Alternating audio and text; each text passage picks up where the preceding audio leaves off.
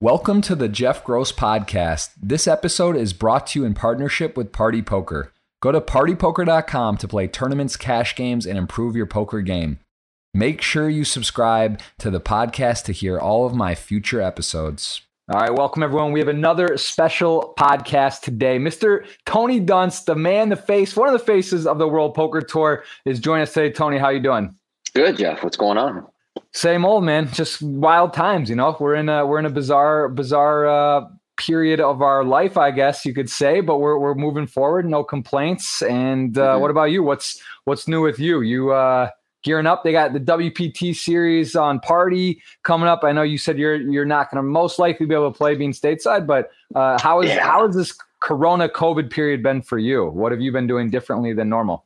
Well, on, on the whole, it's been positive, just a little bit boring at times. Like, you know, all things considered, com- compared to what a lot of people have gone through with this, I, have had it pretty easy. I've played a lot of poker, studied a lot of poker lately, probably studied as much as I have during any time in my career. Um, I was able to build like a little home gym, as it were, in the backyard. And then more recently, when things started to open up, I started taking tennis lessons, getting back into it. it gives me a reason to be out of the house, a little more social, stay active. And then, uh, I managed to avoid video games for like almost 20 years from like high school to nowish. And then Warzone came out and the pandemic hit. And now I'm just a full blown video game addict again. So, uh, what's your, what's your, what's your poison? On. What do you go with? What's your favorite? Call of Duty Warzone. It's like the new, it's like the new Fortnite, but in first person shooter mode. And uh, I'm telling you, Jeff, if you haven't gotten into it yet, save yourself. You know, you're, you're a married man, you got a kid um, you're supposed to be responsible. Like, don't do this to yourself. Don't yeah, get caught up in study. I want to be studying more poker. That's already on the list. Like, there's there's there's only so much time, right? That the video game exactly. ships kind of sailed for me. But I, I do love FIFA, and I I know PlayStation 5's coming out as well. I think it's been a long time since there's been a system release. But yeah, man, that's that. I, I can imagine. I know those first person shooter games are a lot mm-hmm. of fun. So I maybe maybe dabble a bit, but I'll, I'll try to. I, those games you can't just play for 30 minutes, you know. You really can't. No, does not work like that. I, I know how it goes. Um, well, tell us a little bit about yourself. Uh, most people in poker know who you mm-hmm. are. World Series of Poker bracelet winner, WPT champion. You are the one of the the you know you and Vince Van Patten. You took over from Mike Sexton, uh, World Poker Tour as you know one of the the lead announcers uh, on there, and you are. Um, you're the host. I guess you call the host, right? Yeah. Technically, that's the word. You're you are one of the co-hosts mm-hmm. of the World Poker Tour. Very exciting um, stuff. So, uh, other than that, why don't you uh, let us know who are you? Where where where did you come from? And give us a little bit of your up your your bringing up. I think you're from Wisconsin or Milwaukee. Correct. Milwaukee. Yeah. I did a little research. I know some stuff about you, and uh, I want you to tell us though. Tell us, give sure. us the story of Tony Dunst. So I grew up in Wisconsin. I was there till I was 20. So I'm still like huge Wisconsin sports fan. I need sports to come back, man. This is this is the year for the Bucks and Giannis. Like it's our year. We need the NBA back. Um, you know, fingers crossed and all that. I went to Australia for a study abroad when I was uh, 20 and was down there for the better part of five years and started traveling a lot on the tournament circuit around then. So, you know, I got into poker in my mid late teens in high school back. I was actually playing online poker before Moneymaker won the World Series main event. Like I remember following the online updates back when live reporting uh, of online poker tournaments was kind of in its infancy. And uh, I was just like, you know, one of the excited poker fans following along. And it used to be like back in April, they would run this thing. And then once they put it on television, you know what happened. I mean, the game just blew up. The combination of Moneymaker winning the World Series and the World Poker Tour appearing every Wednesday, you know, blew the game up in the American imagination. And uh, you know, I was very central for it. I was uh, it was a right time and place for people of my age because there was this online community that sprung up. I was a big part of the two plus two um, multi-table tournament community, and those guys and the whole MTT community, you know, did a great job of helping each other learn the game. And a lot of those players that came up in that community are still some of the top players in poker today. You know, maybe they were in the MTT community, maybe they were in the cash community, but that two plus two forum um, sprung a lot of the prominent players in the game today. So I was a big part of that. I was in Australia, traveling a lot of the Asian Pacific tour for a few years. Started playing the World Series every summer when I was 21, um, and moved back to the states and got this job with the World Poker Tour when I was 25. And that was very unexpected for me because, like a lot of people my age, I just planned to be a professional poker player for my whole life uh, and didn't, didn't really want a job, but they kind of came up with an opportunity to pursue one that sounded so intriguing. I was like, yeah, screw it. Let, let's see what happens. They're not going to hire me anyway. Um, and next thing I knew, I had a career. And so that has, for the last 10 years now, been an equal part of my responsibility to poker, both as, you know, a player who wants to take the game seriously and stay competitive uh, and, you know, continue to challenge myself, but then also as a commentator, a host in the game, a member of the community, um, and just someone who's been around poker for a long time and enjoys poker players. I think poker players kind of get a bad rap. I, I really like poker players. I uh, I find them very honest. I find poker players. It's, weird to me that poker players have this reputation for for dishonesty and bluffing a lot and lying. I don't, I don't really know what that's about. I find poker players as a whole to be remarkably honest, straightforward people, and I think a lot of that is they don't have the restrictions of a corporate or professional environment where they learn to kind of like censor themselves in a lot of ways. And that can be good and bad. But for somebody who appreciates honesty and people saying what they mean, um, I've, I've always enjoyed the poker crowd, the poker culture, gambling. I, I think it's a bit polarizing culture. with poker players, if you will. Just you, you know, you hear some of the like Mike Postle type stuff. Know, the stuff mm-hmm. with, with, what happened with Bill recently. These other these kind of right. stories or things that just get so sound outrageous and just so unfamiliar with, like you said, the corporate world or day to day. You know, if you're at the working at a office at a de- desk job, there's not, there's not really like a ton of drama other than maybe some you know shenanigans within you know commingling with with uh, right. the the staff, but like there's not really a thing. So like, when something comes out and just stands out, you know, this will be by the Postle thing last year. That's going to be what's remembered in poker for that that year, or like wow, that's so crazy. But you know, the majority of people I think are so good, and I, I I'm pretty sure the majority of your friends closest friends are either directly in poker, you met through poker. That's how it is for me. And mm-hmm. yeah, like you're saying, I think are are some of the best people, most honest, integrity, and and interesting characters. And you know, I think it does get it has sort of that negative connotation, like with poker, it's a bit seedy. But I think that's something that's sort of starting to shed a bit and, and, and you know hopefully we'll keep continuing to get better and a better image on poker uh, with the states maybe coming back up opening up with some of the the play. But yeah, I I, uh, I, I hear what you're saying. I agree. I think it gets a little bit of an unfair unfair rap at times, but you know that's that's okay. It's kind of edgy. It's an edgy thing, you know. Porn, poker, cannabis, mm-hmm. um, these type of things. They're just they're not your traditional um, jobs. They're a bit edgy, and and uh, I think with that comes some some of the things you're mentioning. So I agree. Sorry to interrupt. I agree you. With you. You're in a nice no, flow there, but I just I get fired up, man, because I, I feel passionately about that as well. I think it's it's unfair. I think you made a good point that attitudes about gambling in the United States are changing. And part of that is we're starting to proliferate sports betting, uh, sports betting. You know, we've had this new interpretation of the Wire Act that was used to um, you know, help prosecute the online poker companies. And now we're saying that, okay, you know, we're not really going to, how to put it, we're not going to mind the Wire Act so much anymore. And so, as gambling in both the form of sports betting and increasingly Robinhood, I think people betting on the market are starting to accept how much of a casino that is. For a long time, there was distinction of like, oh, finance is a different word from from gambling. And it's like, no, it's just a fancy word for gambling. Um, and you know the the Robinhood uh, popularity that we're seeing across the United States, I think, is also changing attitudes about gambling, and that people are just sort of gambling as a whole. So, yeah, certainly when I got started in the game almost 20 years ago, attitudes about poker players were very different. My parents found out I was gambling and playing online, they really thought that I was like a problem gambler who was going to lose all his money and ruin his life. Because at that time, there was no such thing as a professional gambler or a professional poker player in your your average American's conception. There was it was just like people with gambling problems, gambled too much and lost.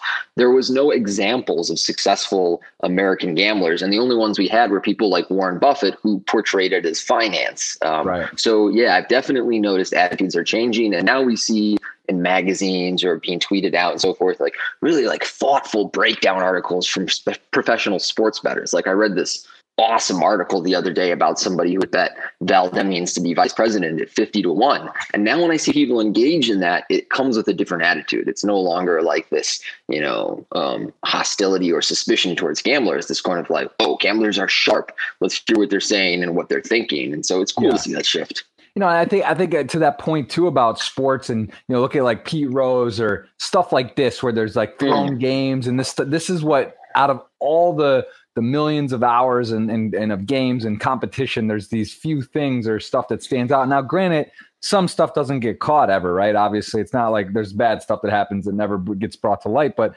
you know, really, it's it's a bit unfortunate that those are the things that are sort of that stand out. They're just so shocking, I guess, or so prolifically uh, inappropriate or it seems so so crazy that that's what sort of people gravitate and, and choose to remember or think about. So I think that's uh, mm-hmm. even like Las Vegas. Let's look at that. Like now, uh, NHL team, the uh, Raiders are coming there. So like these are things that right. Vegas never they didn't want to have there. They're worried it's like too close to home and the bed this and that. And now it's just sort of becoming you know it's happening. And I think that's also shows you a bit of the acceptance and sort of uh, change of direction with everything and where where where the attitude. I think that's a great example of that. Yeah, that's that's a good example exactly because the, the Vegas Raiders and the NFL as a whole, like a few years ago, gambling was a incredibly sensitive subject to the NFL. They were not going to discuss it. Partnerships with gambling sites, get out of here. Are you kidding me? Yeah. Las Vegas, no, we don't want any part of that.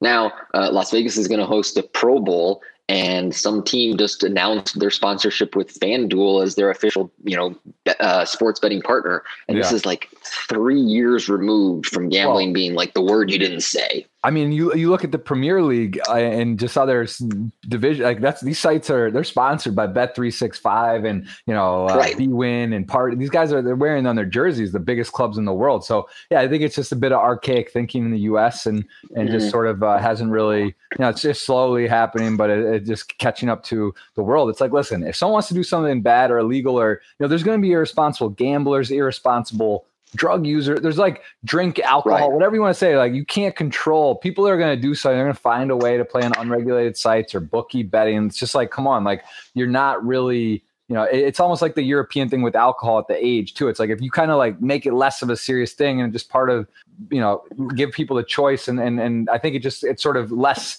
scary. It sounds less crazy, and people maybe even respect it more. Just kind of uh, incorporate it into their life socially, casually, I think it's better overall. So anyway, we're on the. I, am sure we're on the same page on this, but mm-hmm. it's it's. I'm the same with my family too. They were very worried. I think I saw. I read something where you said, I believe you started with like a hundred dollars or eighty dollars, saying you got up to like four hundred, and that's that's when your parents, you know, by that yeah. point they real they realized that you were. They, they, that's when they thought it was maybe a problem, but you had already started playing and gambling, and, yeah, that, that, that's that exactly right. Numbers.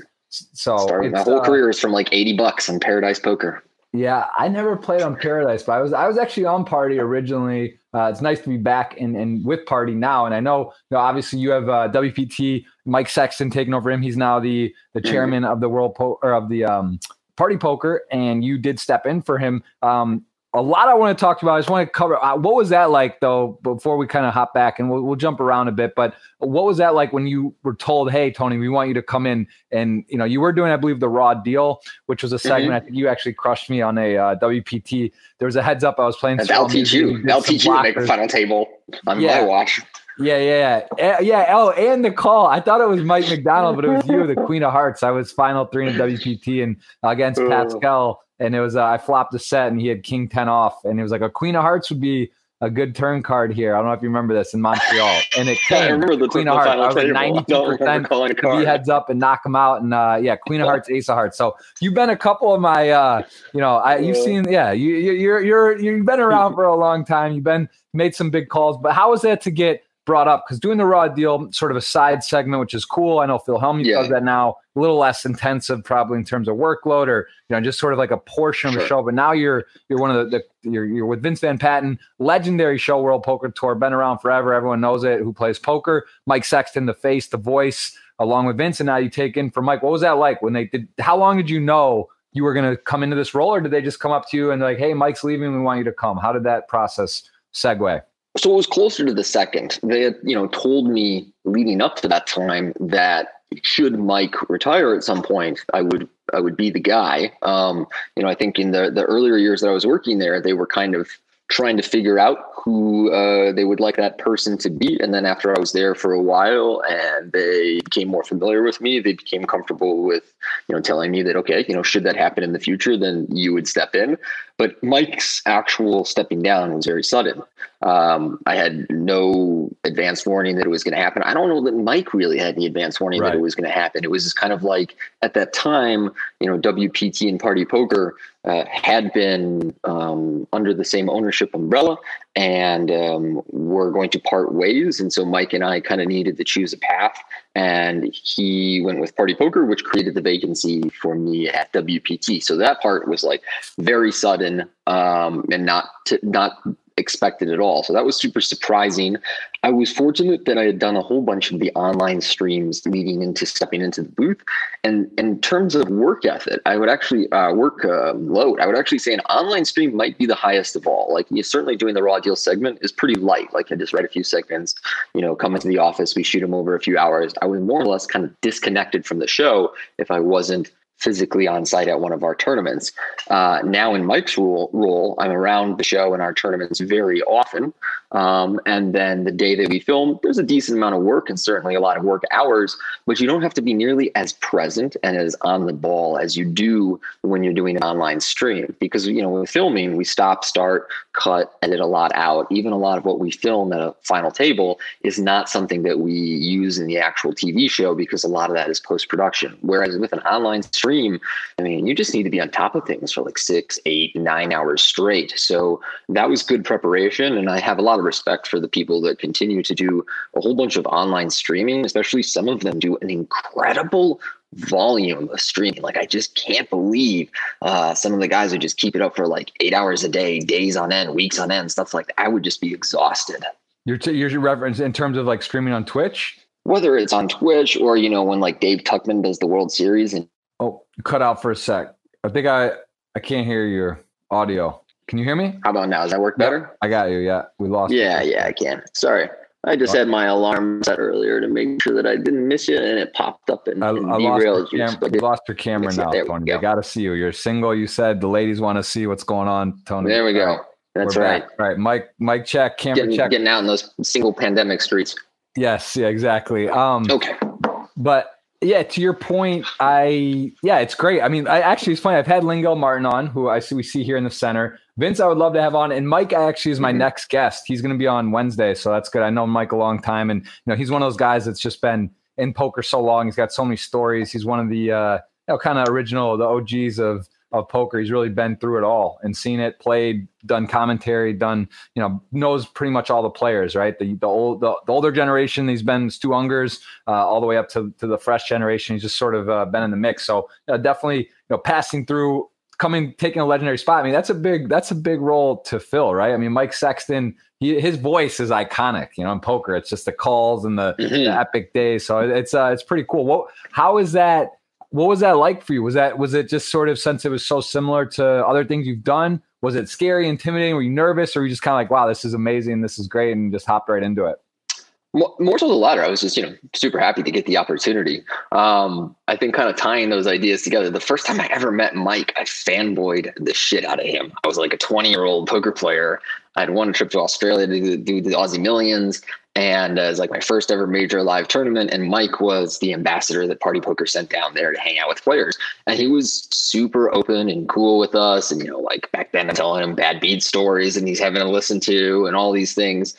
And I even remembered thinking back then, like, oh wow, like you know, Mike was super cool. If I ever got an opportunity to be something, to do something similar, I'd want to carry myself like that. Like I'd want to be the guy that was, you know, open to talk to anybody in the room, um, or you know, was was just kind of how to put it, encouraging people to continue in poker. Was just kind of you know a very positive um, resource in the poker world. And so you know, stepping in for Mike felt natural because he had set a really good standard and um, I just figured, you know, I'll bring my own style to it. Certainly, we come from a different uh, background in terms of how we approach poker, and like, you know, I very much learned online and in this hypercritical world of like, if you make a mistake and post it, people are like, "Hey, idiot, what are you thinking with this?" You know, um, and so trying to tone that down for a television audience, I think was kind of what I needed to adapt to. Whereas learning to, you know, speak in the moment, um, you know, banter back and forth with with uh, Vince and find my balance, that came more naturally from the experience I had doing the doing the online broadcasts. Very cool. The uh Yeah, it's definitely. I mean, it's it's awesome. It's it's fun to see. It's it's also cool to see now that they've moved to the the a lot of the WPT final tables are at the HyperX they're doing in, in Vegas. Uh, tell me about what are your thoughts on that? Sort of going with that mm-hmm. November 9 type feeling where you you finish or make a final table, you get a break, you get some time, you get to maybe bring your family, friends, right. plan it, experience it, do a whole thing. What, what what's your take on the the adjustment the World Poker Tour has made now to to finish the final tables, sort of back to back days, or you know, they, they so, do a season or, or in a confession row? Here, I was actually a little bit skeptical when we yeah. first rolled it out internally. I was like, oh, I don't really know if this is going to work. You know, the November nine was kind of dismantled for a number of reasons. I'm not sure that players really want to take this pause and so forth. It was mm-hmm. actually received really well. Um, the HyperX arena itself looks great on television and for the functional purposes of filming the show is really just it's smooth it's very easy in there it's just what it's just what we need and it's certainly a lot lot it's a lot less expensive than trying to transport an entire set across the country and all the staff right. that that comes with um, and then as for the delay you know I have not made I have not made one of the delayed final tables at this time. I think each player who makes one would probably have uh, a different perspective on it, but we got a lot of positive feedback because it allowed people who making this final table was a big deal for them to organize friends and family to be there. So they had like this big support system around. And then, you know, when we have people like that in the stands, we issue them a bunch of like props, you know, like signs and faces of their player and things. Uh, the arena itself has, you know, food, restaurants, games and stuff. I always felt that live poker is really not the best spectator sport. I think it's actually a great television sport um, because you know we kind of see the the car the ensuing car crash about to happen, um, and so there's great anticipation on television. But when you're in the audience in a live poker tournament, you're so in the dark and it's a very slow game. I always felt that having a lot going on around the final table was actually pretty important for keeping up engagement, and that's what we have going on at HyperX, and which which I really like to see about that setting you know, the delay to each their own. As a player, I think I would like it because I would use the opportunity to, you know, both study final table situations and also do what I could to dig up info on my opponents, their playing style, their financial situations, anything I could to use as an advantage. But you know, a lot of people feel that, time could be better used by their opponents to improve their game. Hey, maybe I had somebody who was not a great player, but then they made the final table and they got three months of coaching. Or maybe I had, you know, somebody who was a little emotionally on tilt leading to the final table and then they got to reset or whatever it was. Um, so people have differing opinions on that, but I'm happy to see that it was received mostly positively. And uh, I was convinced that it was a good change. Very cool. Yeah, I, I, agree. I think I think like you said, if you talk to people, everyone's gonna have a different opinion and, and reasons mm-hmm. why. Um, but yeah, ultimately, Jeff, I, I can't hear you of, right now. Oh, can you hear me or no? Hello, Tony. Hello. Hey, I see you, but I can't hear you. I'm sorry, man. Uh shoot. Let's see.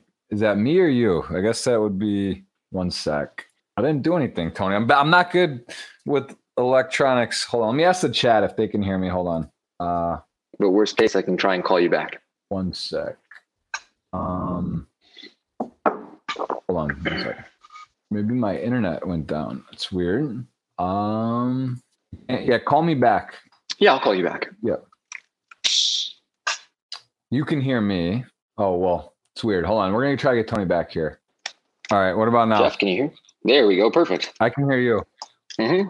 Yeah, I don't know what happened. Sorry about that. Yep might be your ear pods. Uh, the YouTube on YouTube they said they could hear live, so I, I, don't know what happened there. But um, okay, all good. We're back. We got a lot to talk about, so that's all right. We need to. I, we I wanted to go into every single guest. I'd say ninety seven percent have final tabled their first ever event on their Hendon Mob, which on my street. I don't know what it is. Maybe that's part of the reason why we stuck around in poker. I swear, if you look, that's literally funny. every single person, the that's first so event funny. is the final table. I mean, this was a four hundred dollar. It was like a, it looks like a team's Parliament, which I don't even know. That's pretty cool. That back in 2005 there was even uh whatever that means. I it was a partner event. What, yeah, what yeah, like the teams event at the World Series. You you know you swap in and out. Okay, so yeah, very cool. So you actually you did this. This looks kind of fun. Your unknown partner is this a secret or why is this unknown? I don't even know what's going on. Is that who? I don't. I honestly don't. Uh, I think it was a friend back in Australia, but it's kind of a network of poker players back then. And that's now 15 years ago, so I can't Tony, remember. You can't remember. He's the only no. mystery guy not Dude. named in the whole 20 people that cashed, and it's your partner. You don't know his name. Is he? Nah, no. Dude, you Don't posted know. my about my like, you know, you were a World Series bracelet, and I saw people soliciting questions, and someone asked about my my final hand at the World Series, and I realized like I had no idea. I had no idea what the hand was, how it went down, whether I sucked out, whether I got it in good. I, was like, I don't know. Damn, that's that, that's a sign of a man who's played a lot of poker right there. That, that it does sort of blend together. I will say. Usually the bad beats are the ones that that uh that run together. Um, but so tell me about this though live poker. Like you, so what made Australia? That's a pretty long way to go for your first yeah. uh, first events or at least first Hendon mob scores. Maybe you played a couple and didn't cash, whatever. Your first ever, you know, here. What what made you go to Australia? That's a hike.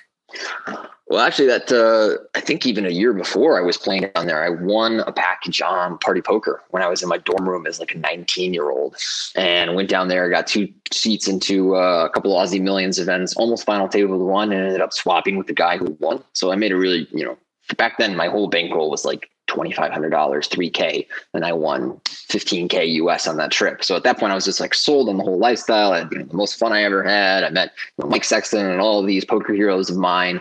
Um, Can't hear you. Can't hear. Crown at that time. Um, so I think that that teams event was one of those where it was like right after I moved to Australia and did study abroad there, they did a smaller series, and that teams event must have been the first one that they tracked the results for. That's that's that's pretty cool. And and so when you were, what was your online background then at that point? And we've lost your video, Tony. Tony's Tony's messing with us today. He's got a little. There you go, Tony. We got. Can you hear me? Hello. Tony. Tony, I I can hear you. Can you hear me? Hello. We lost him. Tony's having issues over there. Uh, I think it's maybe the ear pods. Uh, let's see. We lost him again. Um, uh, all right, guys. We're gonna get Tony back. Don't worry. Don't worry. You got back? No worries. It could be your ear pods. I'm not really sure what it is. The alarm went off one more time and that DQ'd it. So I made sure that they're all dead. They're all dead now. No more alarms. No more nothing. Ah, okay. Yeah, no, I've time, had that. I've had that happen as well yeah. on my phone. It's it's weird. It's weird yes. how that technology is crazy. Uh, so you are so you're in Australia, and what was your, your online at that point? You were playing. How much was it online versus live? Were you were you diving pretty deep into the online streets? Like, what were you playing? Tournaments, cash games. What was your first online sort of uh, attempts at poker? My very first ones were like late high school, early college, and I was playing sit and goes. By the time I was in Australia, I'd mostly transitioned to tournaments. It seemed like that was probably where I was going to find uh, more success. I wasn't really a good enough natural poker player to ascend up the cash game ranks a lot of the ways some of the best ones did. Um, but tournaments were pretty soft back then, and uh, I played a lot of, I'd say, mix of live, playing live limit poker, which I would strongly not recommend. Um, and that was a hell of a lot more common back then too. You know, like 15 years ago, especially like 20 years ago, if you walked into a casino, you didn't find a no limit hold'em game. That this wasn't the thing. That was something that was played at the World Series and you know some card rooms in California and Vegas, and outside of that, not really. So in the early plots like that, it was more common to go play cash and find limit poker than no limit. It was just starting to spring up. For sure, and and uh, I do see here that in 2006 you had a deep run the World Series. What was that like? So that was, I mean, that's pretty deep. 198 Dude. people. You know, this is like the prime time of poker in terms of TV, ESPN, the hype. Actually, the biggest ever. So 12 million to first, biggest ever. the largest ever. Jamie Gold getting it done. What a difference between first and second. It's really crazy how they. uh how that was, you know, they've adjusted payouts. But what, what was that like going deep? Was that, I mean, that was a big score for you. That was a 42K score um, pretty exciting. Was that was that a memorable experience? I mean, I was 21. It was my first World Series, and I think I had pretty much bricked the series leading up to the main event. So I was kind of down on myself. And uh, then in the main, I took what is to this day still one of the craziest beats I've ever taken on day two, and was just like really, really low on chips. But then pretty much ran on like just ran fire for about I don't know 24 hours. And something to point out is that the structure was so different back then. That was a field of almost 9,000 people I made the top 200 and I got eliminated early day four. And then the only other deep run I've made in the World Series, I got a 50th in like 2010. And the structure had changed so much by then that, you know, like that was midday seven. And now I think if you were to go out in like the top 200 in the World Series, like you're talking about day six ish or something like that, it's a considerably slower tournament. So, yeah, you know, back then I was so young and inexperienced. And just like every pot, my heart is pounding out of my chest. Everybody else was such a beginner and just kind of like clicking buttons in a lot of the same way I was. You know, I remember seeing Jamie Gold and his mountain of chips around back then. And there was this kid that he was always kind of like battling with in the um, in the TV broadcast. I can't remember him. He was at my final. He was at my table for a while, and and he got into it with a lot of people. But that was such a different era where very few people at the table were seasoned professionals. A lot of them were essentially tourists doing something, you know, for the first time or one of the first few times. It was super fun to them. And so it was a really different environment of people kind of just clowning around. And I would say that the, the biggest change to me in the environment of poker over those 15 years is how much more serious it has become that basically you've taken something that was a little more of like a, a recreational, sociable activity and turned it more like a very serious chess tournament. And it's not a complaint. Um, that's that's not some kind of criticism of how poker has changed. It's just the reality of how the game. Observation, yeah, I'd agree with yeah. that. Yeah, it's uh, more of a craft, a sport, a, a seriousness, a competitiveness. There's rankings, there's Hendon Mob, mm-hmm. there's there's there's a lot of money at stake, and I mean, not that there wasn't then, but there's more of a of a serious circuit and, and, events and it's very very intense I, I, see this question pop up in the chat and i also I saw people asking about it and i'm also curious the studying what do you do for studying you reference you've been studying poker more over this covid mm-hmm. period just kind of been which makes sense a little more downtime mm-hmm. and a little more just sort of uh you know boxed in and might as well use your time for something productive. So what do you do? What does tony dunst do besides sure. an elaborate network of friends? I mean you could re- maybe rifle off some of your group or core guys that you discuss poker with them i know there's some you your friends are some of the best regarded best players in the world. I mean no slouch yourself bracelet wpt title great results and you know the co-host of uh, wpt don't get if you don't know what you're doing. So all that said what are you doing though to work on your game so it's it's really three things, and I would say it's a fairly even blend amongst the three. Um, I review my own hand histories, uh, which is obviously pretty important because you want to see both what you're doing and what your opponents are doing, and then you can use that review also to accumulate notes on your opponents, which is really nice. So you build up exploits that way. And some of the sites that I play on uh, don't allow tracking software, so taking those notes is pretty important. And then uh, yep, there, there, you go, exactly. And then, um, although I, I'm not eligible to play on Party in the United States, so that's uh, not for me at this moment, but you know, hopefully yep. soon. And then I watch training videos. I, I make training videos on uh, Learn WPT, and we have an awesome solver tool there, the WPT GTO trainer that I also use to do solves. I am I used the solver a moderate amount when I got back into studying. I was like smashing solves all day long. I've come to think that you really want to even out your studying because the only issue with solver poker is it has you practicing against the way other solvers play, and solvers play fairly dissimilar from humans. In particular, I think that humans are much more passive on the river river and to a degree the turn than the solver is. The solver is finding all these different hands and spots to bluff with and is putting the money in both for value and with bluffs on the river much lighter than humans are. So you can kind of pick up some bad habits if you go too overboard on the solver study. But I also think that will bring a lot of good habits especially in your you know your flop and your turn play some things that are kind of regardless of your opponent are going to be automatic when you find yourself in these positions it can create a lot of really good habits and then mixed with watching other uh, pros training videos. So I watch some of the other ones on Learn, and then I also have a Run It Once subscription, uh, and I watch some of the best of the game there. And yeah, I try and make it an even blend of those three because I feel like getting caught up in any you know one of them is only so useful. Very cool. Oh, and I do uh, hand history reviews with Lucky Chewy. I will say, you know, you have a big network of friends, but after a while, you know, not everybody that you know that's a serious poker player really wants to like chat hands all it's it's work for us you know this is your job. You know you don't necessarily want all your bros sending you hands all the time. So it's more like you have a, a even smaller network of people that there's sort of this hey it's always cool if you want to talk hands with me policy. And that guy for me is lucky chewy. And so to this day you know I, I probably once a week will pull some hand histories from pull some hands from a hand history I played recently, and then we'll get on Skype or something like this and talk for about half an hour about the various hands that challenged us during our sessions. Right. Well, that's a good guy to have in your corner. Lucky Chewy, definitely one of the uh, the OG and high stakes crushers. Just gets it done and has a very prolific car- career. How is just how's he doing right now? I saw him in December. I ran to him with uh, Marchese, and I was buying some sports cards from Tom Oh, and um, okay. Chewy was over there and, and got to talk with him. I always like Chewy. He's always fun. Is how's he doing? Is he playing a lot of poker? Or? He's doing really well. He's been uh, killing it online in the U.S. facing sites here in Nevada, and um, I believe did he get engaged or he's going to get engaged? One of those things. He's definitely in a very serious relationship, um, and they're looking towards the future. I believe I think they got engaged. Yeah, I've just had a whole bunch of friends get married and engaged lately. Yeah, so I'm trying to time did they get engaged? Did they, did they Tony get is official? single, Yeah. Tony is single. Yeah, seriously, you know, like- I clarified in permission. He's allowed.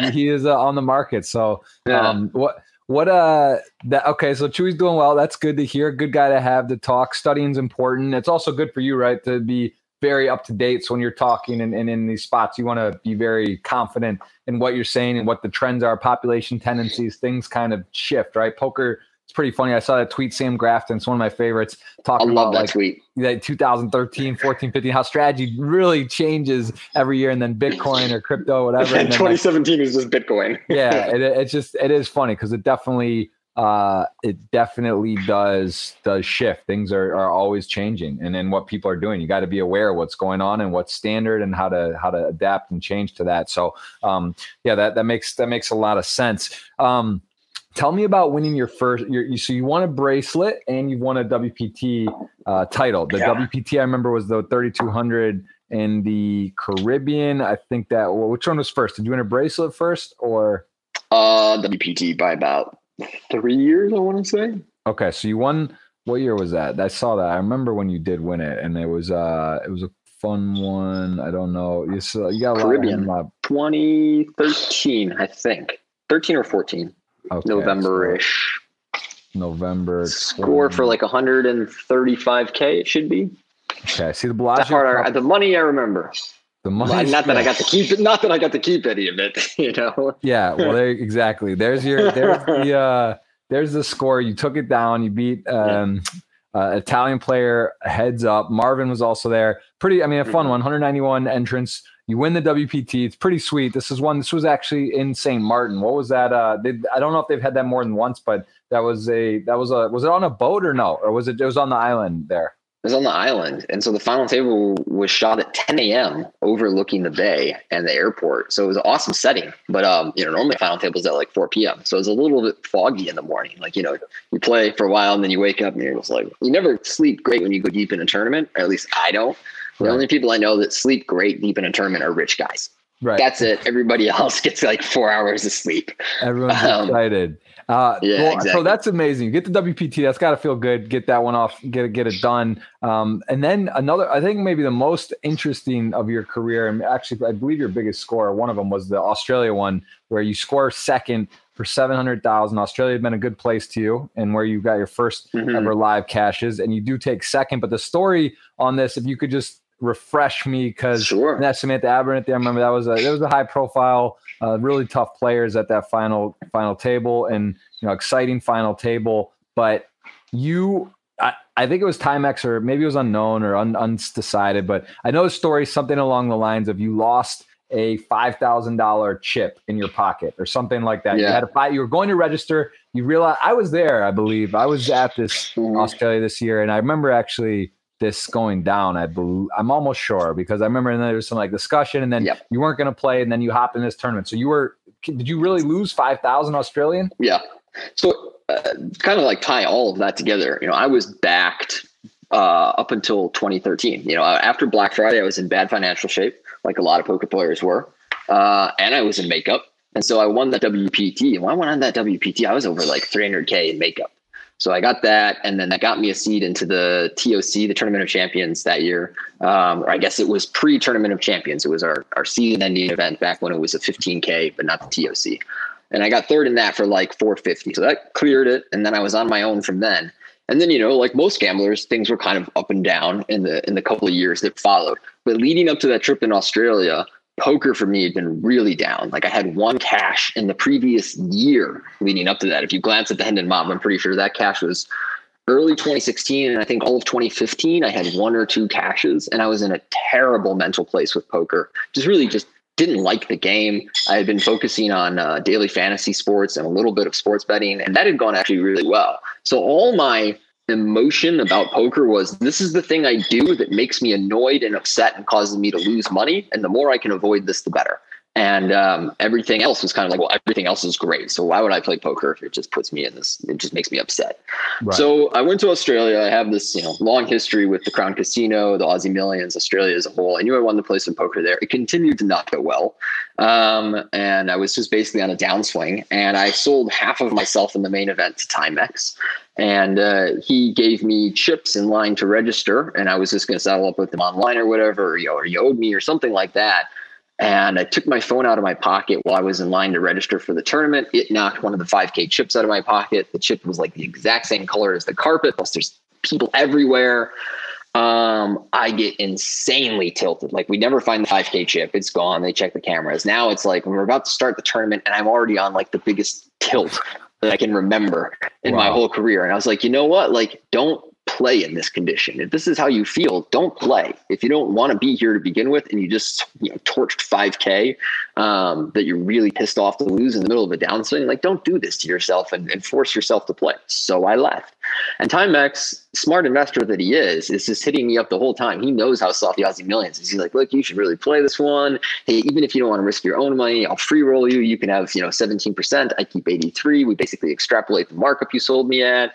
And I'm like, I don't know, man. Like, I'll get back to you. I don't fuck, you know, fuck this tournament. Fuck poker. I don't want any of anything to do with any of this. Um, and I just left. I left the Crown Casino and I went about my day for like eight, nine hours. And nine o'clock rolls around and I've both, you know, calmed down and uh, been drinking a little bit and was kind of like, yeah, you know what?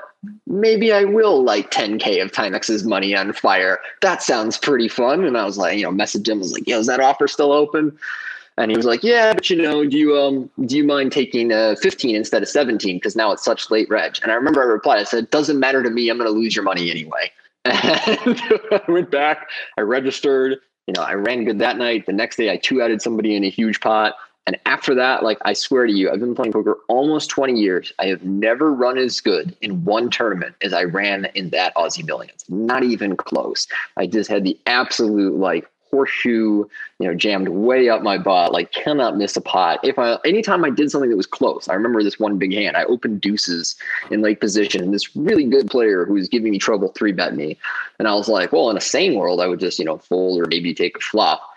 But in this version of the world, I'm all in. the Matrix, you're the Matrix. You're just at, you like, yeah, you're just floating. It's like a surreal. It's like what's happening now. It doesn't even like it's bizarre times. You're just in this this one off tournament. I, I there's something about energy is so powerful. There's something in, in, in these type of things and these stories, and and also how you can take a negative to a positive, like Black Friday, right? I remember when Black Friday happened. It's like, oh, this is the mm-hmm. worst thing. Like, what's happening? I don't even know what I'm going to do because of like how my life's set up and what's going to be, and then it turns out to be the biggest positive positive ever. Uh, there's a lot yeah. of situations I think you could you could look at in people's lives that that in the moment things that seem like you just want to just it's just like nothing is going to work or be wrong and, and things sort of turn out for the better so i think this is mm. one of the better you know poker individual tournament situations that I've heard uh, yeah. that just sort of um, really powerful. Like the the, the the the if you really think about that in the course of your career to like almost not play it, have this thing happen, which is so yep. this just to get heads up and you're on TV and you're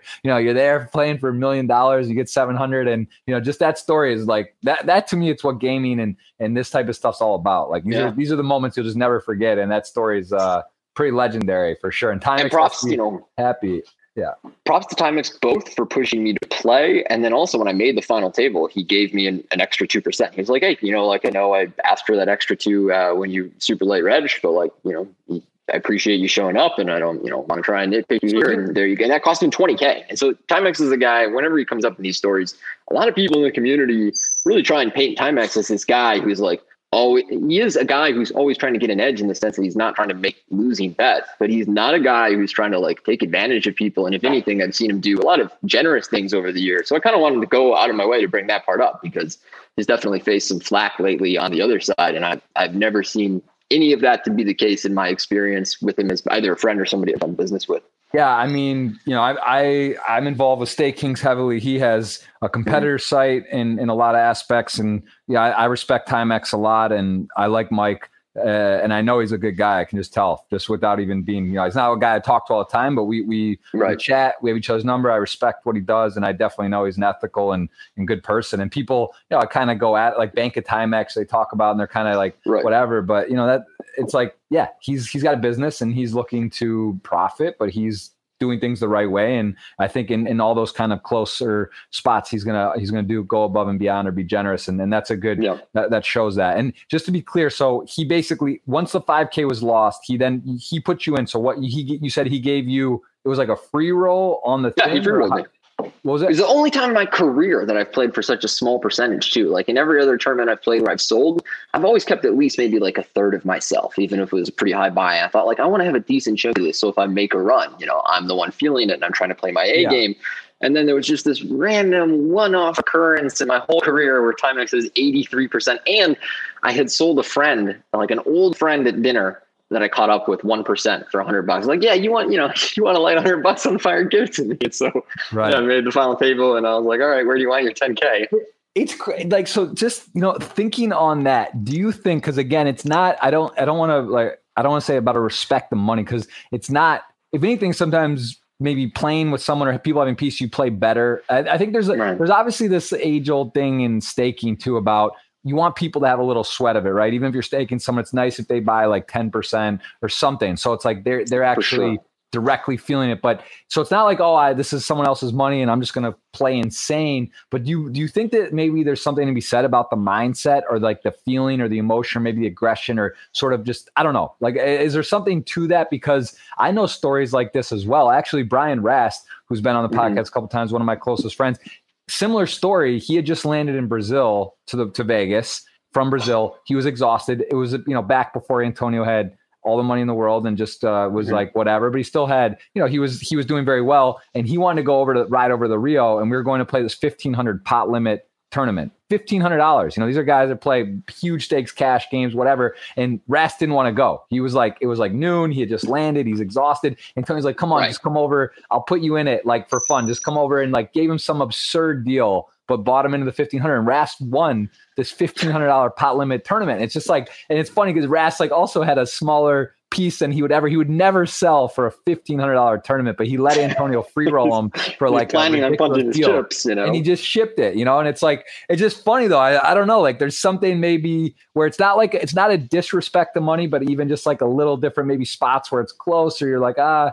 You know, I don't know. Or you just, I don't, I don't know what it is, but do you think there's something to that? Like some sort of mental well, switch? There's a very real edge in not being afraid to lose. I think yeah. that if you reach a point where you're recklessly gambling, like now we're just kind of now we're suffering from selection bias where we both tell a story where, you know, either myself or Rast plays extra reckless and ends up the winner. And it's like, well, why did that happen? And eh, probably a lot of luck. But I do really believe that if you want to play your best game, you cannot have any fear of losing. Like you can't reach, you know, get deep in a final table and then you start thinking about like the money and how much it's going to affect you and what you need for your life. Like you're just not going to be able to play your best game if the money means too much to you and you're like, you know, agonizing over payout jumps or trying to figure yeah. okay, I need to get third in order to solve the financial problems that I have. So I've always felt that I wanted to piece myself to a level where I'm not really sweating it if I lose or if I have to lose multiple bullets, like whatever that comes to, I don't care. So that when I get deep, I can play like the money doesn't matter to me, even though in the back of my mind, I'm conscious of those things. I'm thinking about, you know, ICM, the pay ladder, I'm not donking off my chips. It's part of my strategy, but there's no fear. There's no like, oh, I, I, really don't want to go out now because then I won't get to realize all the money or I won't get third and get to solve my problem. Like anytime I'm in a tournament, I'm there to try and maximize my earn. And right. uh, yeah, that's definitely my mindset. Let me let me take that a step further. What so well, give me your What's the largest tournament you've ever played buying? 25K. Okay. And what's, what's like, let's say in the last five, ten, five years, what's the smallest you'd ever like, of course, maybe you've done some promotional thing or you're playing a hundred dollars, mm-hmm. like if let's say you're playing online, what's the smallest buy-in you'll, you'll legitimately register? Oh, I mean, I mean, online I'll play like a, sometimes as low as a fifty dollar or a thirty rebuy add-on. You know, okay, well let's let's call it the two fifteen party million just for sure. simplicity. Two fifteen to a twenty five k. So big big disparity. Is it? Would you? Is there any difference you play in a twenty five k at like a final table bubble or a bubble than a two fifteen? Or do you are you from the core belief that you should play the exact same in those scenarios, or or is there just a bit of a difference? Like You know, do you know what I'm saying? Like, does it does it do you play exactly the same? Is it irrelevant of the buy buy-in? Do you believe you should, and do you? I would say pretty close. Any any changes I would make are an adjustment over the changes I think my opponents are making. And so if you go deep in a 25k, well, you're probably going to be surrounded by a bunch of the best in the world. And so you know trying to over adjust or exploit these guys is is not going to go really well. Whereas if you go deep in the 215 on party, a lot of your opponents might be playing only one day a week of poker and might be playing for an amount of money that would be incredibly life changing to them. And that's where you can start to identify some players who are going to be extra cautious, extra tight, or occasionally a player who is gambling way too much or trying to uh, steamroll with the chip lead and you can take advantage of that a little bit. But, you know, on the whole, I go there with the mindset of just playing the game that I have uh, practiced and trained myself to play. Right. Okay. Yeah, that's uh, that's a great answer. Um, man, there's so many other things. I so I I do want to leave time for questions. We've already been we've been humming around along here. Uh, what what is uh, what do you think about? Let me cover this on. I'm very curious what your thought is on the WPT and Party Poker teaming up for online. I mean, it's pretty amazing what's happening. The guarantees 100 million mm-hmm. guaranteed uh, series, I believe, starting July 18th till September 8th. I know you know, there's there's there's 12, I, I guess, marquee events. There's a Omaha High Low 3200 main. There's 3200 pot limit Omaha. There's a 3200. There's a I'm sorry, a 10k main event. There's a 25k. These are like pretty spectacular events, big guarantees, uh, branding. What do you feel on this, and also World Series when they say we're going to give away, you're going to be a WPT champion, and they've already done this. It was just the 3200, I think five mil, which it was. Uh, I think I was in six bullets on that that uh that hurt but it's it's a it's a good good tournament good value. Um it's it's fun. It's nice to put the power names on some of these events and the guarantees. But what is your thought when you say I'm you say you're Tony Dunst I'm a world poker tour champion I'm a WSOP mm-hmm. champion and a guy who can play online and wins an event and says I'm a WPT champion. Does that right. bother you? Where do you feel where does your where do you feel Not on this, this, uh, no. this comparison uh, I'm really happy to see the synergy of online and live. And I think it's really appropriate to the time and history we are at with the unavailability of live poker. So you need a relevant substitution online. I don't see, I don't buy the argument that an online achievement is somehow less legitimate than a live than a live achievement. Honestly, if you forced me to argue either side of that, I would argue the opposite. Since online poker has been tougher for forever since you know forever. Um, to me if you beat out an online field that might be more prestigious than live. I know the vast majority of people would think the opposite but like these online fields especially when you start talking like 25ks and 10ks that's as tough as it gets period. So if you beat that field like of course you deserve an accolade. I love the synergy between we're rewarding five tournament of champion seats from the uh, championship online series on party poker and I think that's great. I think that they have every right to show up to a you know WPT TOC if they win one of these events, and uh, and that they very much belong. And yeah, so I'm just I'm happy to see that there is that synergy. I, I find this whole debate about you know like is it a real WPT title? Is it a real World Series bracelet? You won it online. Not everyone was eligible to play. It's like guys, these are you know, at the end of the day, the, these are forms of marketing. These, you know, this is a collective thing that we invest value in. There's no, it's not like um, something very definitive. Like I don't know, did you win the Super Bowl or not? There's just the one Super Bowl, and it was either the Super Bowl or it wasn't. Like we're basically saying, did you win a major, relevant, competitive poker tournament? Yes, then here's your award. And to me, I don't see how that's diluted, whether it's online or not. Uh, yeah, I, I, well, I'm with you for sure. I just, I think it's very interesting to hear, you know, even like a guy like Hellmuth who has the most bracelets. It's like, where mm-hmm. does he fall on it? And, you know, someone was, uh, so there were some arguments or saying, oh, maybe called a silver bracelet or this, or is that whatever. But I, I just think it's, I think overall it's great for the game. I think it's also nice to have variations, differences. Online is such a part of poker. It's such a big portion of what poker is. Live and online mm-hmm. need to mm-hmm. work together. There needs to be satellites. There needs to be cooperation. There needs to be uh, a respect. I think on both. And um, yeah, I mean, I think it's I think it's great. Obviously, you don't want to have it all the time, but you know doing it like yeah. a champion make it as prestigious once a year or twice a year you know come together and, and call it what it is I, I, think also for people as a whole it's uh, it does save costs travel hotel these other things and and convenience and and also maybe just for the quality of the fields it could be better in some respects or you know the, the arguments on both sides kind of balance out and net net i think it's uh I think it's good. It's also just good to have variation, right? Not just be always yeah. the same and uh, keep people, you know, keep it fresh, keep it new, keep it innovative, and I, I think it is as well. But uh, it's good to hear you say that. I was curious on your your take. Um, let's uh, before I do, we take the questions to What about family? Mm-hmm. You said they were a little undecided. They were not all about it when you started. What about now? Are they? Right. Oh, they, they're, they're uh, totally on board. Now I'm the golden child. They respect yeah. it. And what about brothers no, and sisters? Yeah, I have a, a, younger brother and an older sister. They're very uh, they're very supportive, and really, my family and my parents came around in my early twenties when you know, like my mom started tracking my results on PocketFives and sending me messages when I had nice scores and stuff. And then when you add the professional and television component to it, you know, any fears they may have had of me just gambling for a living and and maybe one day going bust um, are alleviated because like, oh, okay, well now he has a salary, now he has a career. Um, you know, we don't have to worry about that kind of stuff so much. Plus, I mean, you know, it's it's um, it's, it's a credible job to have. You know, like you know, my parents are happy to be able to tune in and watch their kid on on Fox Sports Net after you know, it's great. Like, where I'm from, and they literally play like the Brewers game, and then the World Poker Tour comes on TV. Like my friends in high school are like, "Yeah, we always see you in the sports bar." So I, I love hearing that. And uh, yeah, my family is good. Uh, fortunately, not affected from the pandemic in any meaningful way at this time. And uh, so I'm going to go see them when this uh, when all the online stuff starts to wrap up.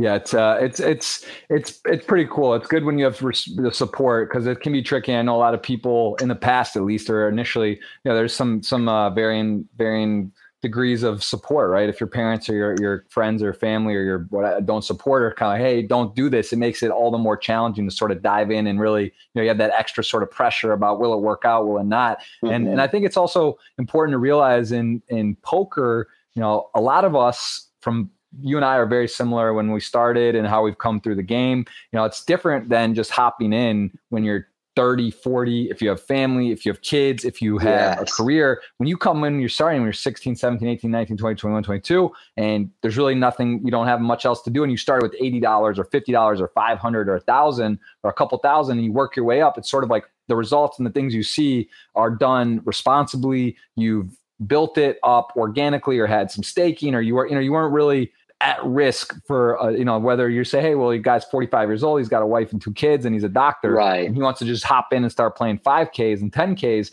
you know it's a it's a bit of a different element and animal you're talking about there and not that it's right or wrong but you, know, you got to be careful and you got to be realizing like what you're really risking or what you're doing uh, and also maybe not learning the examples and the disciplines of the game bankroll management all these things sort of throughout. So it's just a bit different i think when you are you got to be careful too. I know you are a big advocate of the game. Me as well promote it. It's a great game. It's fun. Do it as a hobby or you know yeah. take your time study and learn we're not saying oh everyone go quit your day job and and fire off mm-hmm. into the, the, poker world and quit you know so it's a bit it's a bit tricky right as an ambassador you got to be responsible uh, I mean, I'm I'm a weird balance there. I feel that I'm like I would tell everybody to pick up poker as a hobby. Um, if you get really good, to pick it up as like a part time income. But I would tell almost nobody you should approach you should chase poker for a living. You should try and do this for a living. You've you know you've got that kind of potential.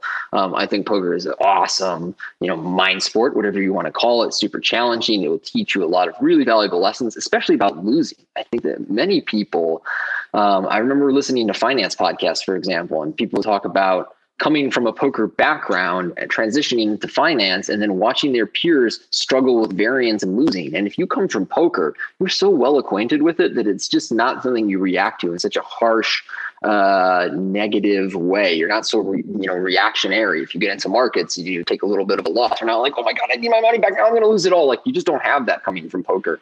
So it will teach you a lot of really valuable things. It's just a difficult way to make a living. So I wouldn't recommend it for most people. Yeah. But I'm a, I'm a huge proponent of the game. I think yeah, I mean, my, my, a, my, my parents yeah. have Ivy League backgrounds, very studious, very like serious in this and business, you know, don't, and my dad mm-hmm. was pretty okay with me dabbling around. Now he loves it, says he wishes he had done it when he was, you know, when he had grown up or when he was younger because it does, it teaches you a lot. There's a lot of positives you can get out of poker with dealing with wins and losses, like golf, like something else. You can tell how people yeah. handle themselves. How do they win? How do they lose? How do they, how do they, you know, close spots that are like you know, do you give people the benefit of the doubt? Are you ethical? Are you trustworthy? So like, there, there's a lot of great things. And again, I think like for you, a lot of poker players and friends are now friends, and people I've met are directly from poker or otherwise that I've met some of the closest relationships in my life. And um, yeah, I'm, I, I just so much, so many positives that come out of it. I think it's un, it's unfortunate that in the past there's been sort of a negative, the next few negative maybe seeds or side of it they get get uh, glorified or brought to light more than others. But um, yeah, let's uh, let's dive into some questions. Anything else do you want to cover before we we we let's uh, hit it? We talk in. We've already kind of hit through. Uh, so, oh, I do want to before last thing. I keep saying I, I always notes and things, and I want to get into the questions because we have a lot. But uh, mm. China, we spent some time in China. I guess you had a girlfriend, or you were chasing something over there, and and with going over it, what was that like? Did you learn Mandarin? Were you there for a while? And what was that experience? I was like? there for six months, but that was not long enough to learn Mandarin, especially since this is when I was uh, 20, 21, and it was like really just playing poker all day, every day. That's all I wanted to do. Plus, we were living in the middle of nowhere in Shanghai. Like we weren't just, you know, central Shanghai in the urban hub. We were like 45 minutes through public transport outside the city. So there was nobody around for me to, to talk to. I didn't, you know, there wasn't like down the street I could go start taking Mandarin classes. It would have been a journey just to get into the city and then I couldn't, you know, read or talk. So my girlfriend would have girlfriend at the time would have had to like escort me everywhere I went. Um, but that that was actually the time period where I became most immersed in the poker community for those reasons. I mean, I was kind of living somewhere in the middle of nowhere for, for me that um that I couldn't speak to anybody. Well, you know, inevitably, uh, the people I ended up speaking to was my online poker community, and it was at that time that I started talking to guys like Lucky Chewy and Timex. You know, back then, pretty much every day as we were grinding, um, and that kind of carried over. But living in China um, was fascinating from a cultural standpoint. It taught me a ton, and then when I started traveling the circuit and playing a lot in Macau, um, traveling throughout China, it, uh, it, it left me much better prepared for that. And actually, the WPT has been owned by a Chinese company for a while, so um, that's you know, for all those. Right? Yeah, exactly. You know, so um, you know, for all those areas, it was a really valuable experience. Um, but some, certainly something at twenty that was uh, a shock to the system. Very, very, yeah, very. It, it, China's wild. It really. I remember going there for the Olympics in 08, and it's uh, it was just like, yeah, people didn't really speak English. Like it was just like not not even close. And the language, it's not like French or Spanish, or you catch right. a little word or two, or maybe they no. know a couple words. It's just it was uh, it can be. It's a little bit of a yeah, complete 180 uh, on on on on the. It's not it's not really it's hard to put into words and and I'm sure it's different now a bit and there's more technology and easier to translate things and quickly but um, I just I remember having a shock to my system back in 08 being in being in uh, in China. Um, okay well let's uh, uh oh suit. I want to ask you about your suit. You always you dress mm-hmm. well. You've always been known as a guy yeah. in the suit. You know you're clean. You, you mentioned about meeting Mike Sexton. You always want to be kind of well presentable and, and talk to people. What's the what what is it about you with having like a suit jacket or dressed to the nines when you go play live or just in general? Because you are kind of have that that peg down. I don't think there's really anyone else right. in the poker industry that that does it quite like that, or at least as consistently. What what's your uh, fixation, or what's your excitement, or your your motive on that? With with you. Part of it was I, I just got it from my dad. My dad was a very fashionable guy, still is. Has a basement full of clothes. You know, raised me on like GQ and Esquire magazine. Um, and then, you know, watching a bunch of movies growing up and, you know, our eternal winters in Wisconsin, everybody in these gambling movies was all suited up all the, time you watch Ocean's 11. And for whatever reason, they're walking around in Vegas in awesome suits the entire time. And I think 17 yeah. year old me kind of thought that's what the real world is and didn't realize that like no that's not, not nowhere close right. um, so i started you know suiting up all the time for tournaments back in the day and it just kind of became a habit. I will say as I've gotten older, I've gotten a little more casual. But then once I added the professional component, now I had actually a legitimate reason to be in suits. Um, but the the flip side to that is um, how to put it. When you walk around casinos in suits everyone thinks you work there. And so i get questions like excuse me sir where's the bathroom? And i'm i don't always want to deal with that stuff. So you know i've been i've been toning it down a little that more. Uh, i guess lately. you must get that a lot. That's uh a lot man. Every, everybody if you're in a suit in a casino everyone thinks you work there. And so after a while it's like i don't know that this is always the best attire for this setting Yeah. Okay. I, I, I like it. That makes sense. But I, I do, you know, I like that. I respect that. It's nice to, it's yeah. nice to, it's also nice to look good, feel good, play good. I'm sure you're not online for sure in the suit, but it is good to kind of feel, feel, feel sharp, feel presentable and feel, uh, and especially if we do streams or a televised final table, I kind of like to dress up for that. You know, I'm, I'm mindful of the fact that perception is reality and the way that people perceive the game of poker. A lot of that will come in sort of, you know, quick judgments of looking around the table. Well, what does the game look like? What do the players look like? Do they look like this? is the kind of crowd that I want to be around. And, and so I'm mindful of those things, but also that um, poker is a hyper individualistic endeavor. And I always feel that people shouldn't be under any pressure to dress in an unnatural way or present themselves in an unnatural way. So I like to dress up for a final table. Um, I love seeing other people do it. But if people want to show up in their shorts and hoodie, I respect that too. I gotta, I gotta ask you about the Bryn Kenney uh, million dollar final table outfit. That was a Triton event. I was there. I did some commentary, and it was a robe, right? Yeah, he wore robe? like a. It was a custom piece um custom, but I actually have it on my vlog from there on YouTube. Like I have the like when Bill saw him and they were all kind of gathered around. Dan Smith, I think a good friend of yours, um, mm-hmm. was there as well. But like Bill basically called him out and was like, "Man, like you know, if this was Augusta, if this is a a, a place and there's like a rule, like, and they tell you, you got to dress like a way," he was kind of like giving Bryn some shit, like, "Hey, this isn't you know." You got this was like a required yeah. thing, and you're, you know, uh, he was arguably custom great. in a thing, but I don't know. I mean, right. it wasn't a suit, and it was they were asked to wear a suit at the final table, and he didn't go contrarian, and he shipped the whole the whole bird. So I don't know what you yeah. can say, but uh, I don't know.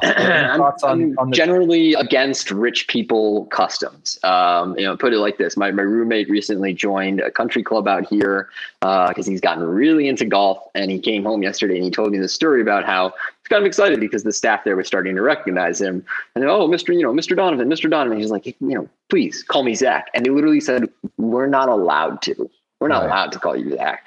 And that kind of mentality to me, I'll just never, I'll never buy into it that you're, oh, you're not dressed appropriately for this. Oh, I can't call you by your first name. What the hell is this crap? Like, seriously, right. don't take yourself, don't be so pretentious. Don't take yourself so seriously. This isn't Augusta. And you know what? I probably wouldn't like Augusta. So yeah, that's how I feel about that stuff. All right, fair enough. I like it. So let's uh, yeah, let's dive in. We got we got a, a lot of questions for Tony here. We guys, you still not too late. If you want to try to win a $55 ticket, courtesy of Party Poker, uh, we are going to be going through some of these. You guys just refresh this. We make sure we're up to speed on it. We got another podcast tomorrow. We got all on Pav. That'll be fun. But for now, we are going to go knock through this. So let's uh let's just kind of rapid fire some of these. Biggest pot one, mm-hmm. I guess Cat, you do a cash game or and uh and live. Yeah, I did some cash. I did some like the biggest cash game I've ever played was probably fifty one two, and maybe I won like a twenty k pot on that. I feel like I've maybe even played like a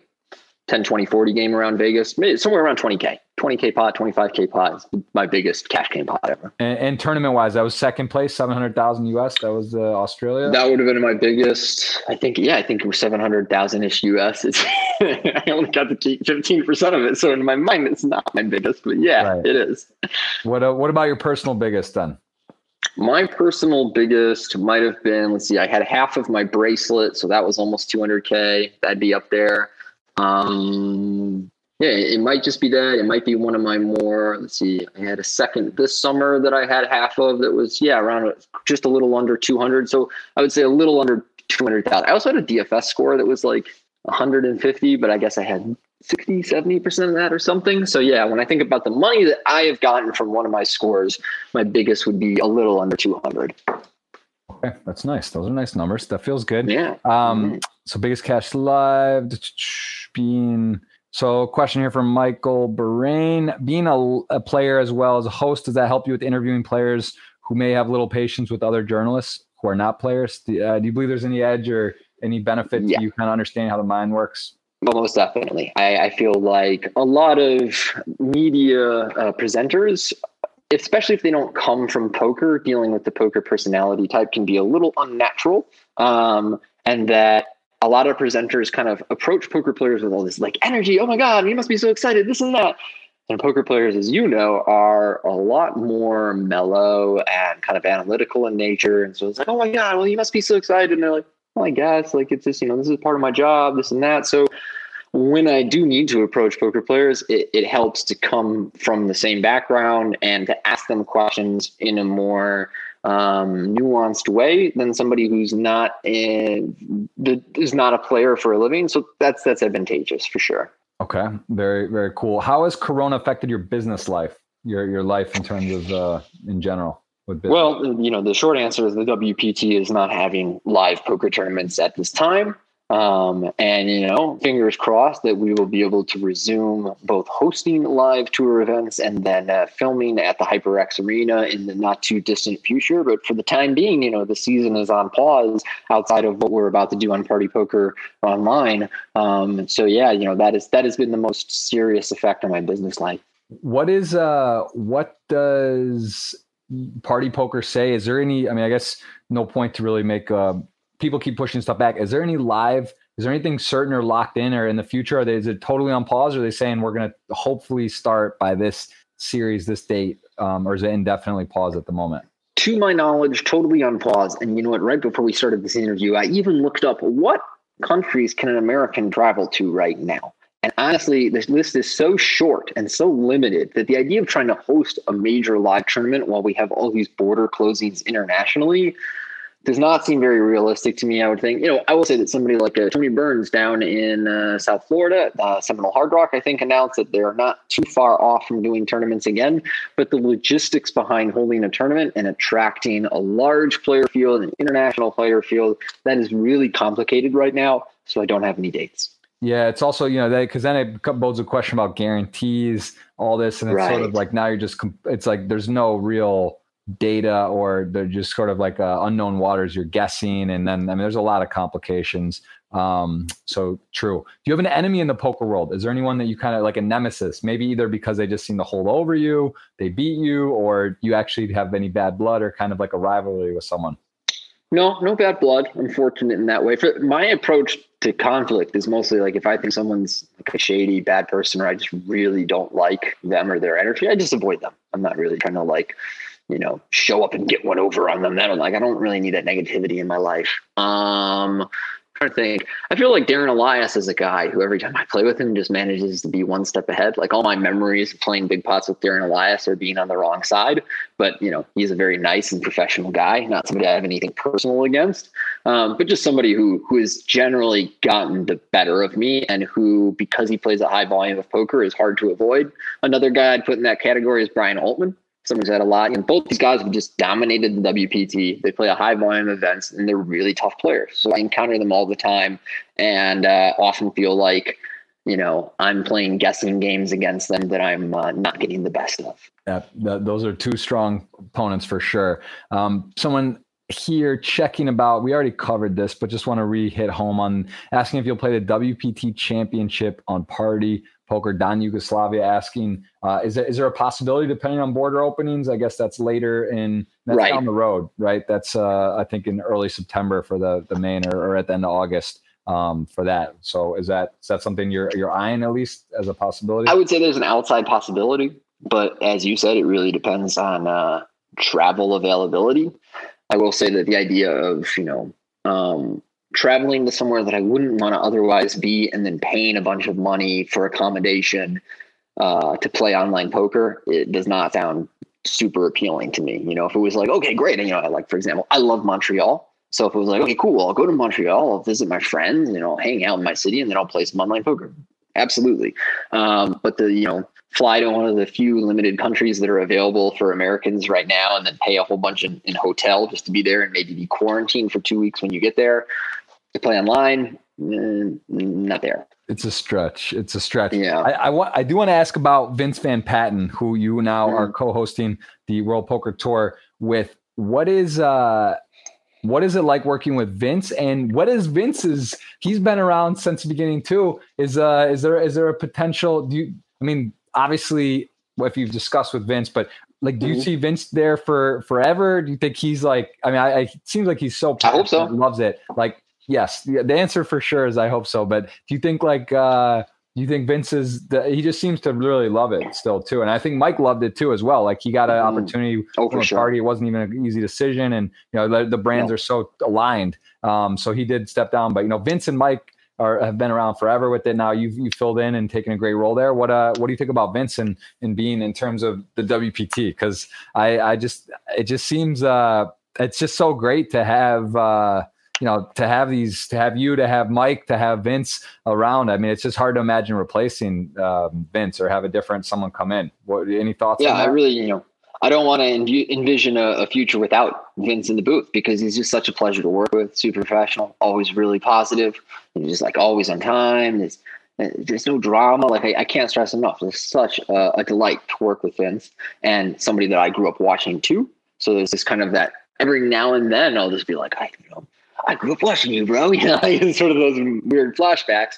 Um, and you the uh, WPT title, man. You've got one. Uh, Sexton grabbed yeah, one in Montreal a few years right. back. I got to call that one from the uh, for the live stream, which was fun to be there and see. I know how much Mike wanted to win one, obviously being basically the face so of bad, WPT dude. and so close. So bad. So many times that was that was pretty special. Well, I'll just throw it out there. I had a, I had a meeting with Pliska met with him, shot, just kind of wrapped a bit. I, will I'll put it out on the in the universe one day. I hope Vince does it for for uh, as well a long, long, long time. That could be fun. I mm-hmm. think it would be uh, that would be an, an honor to be considered even and, and, to think about that in the future. But again, I I think Vince.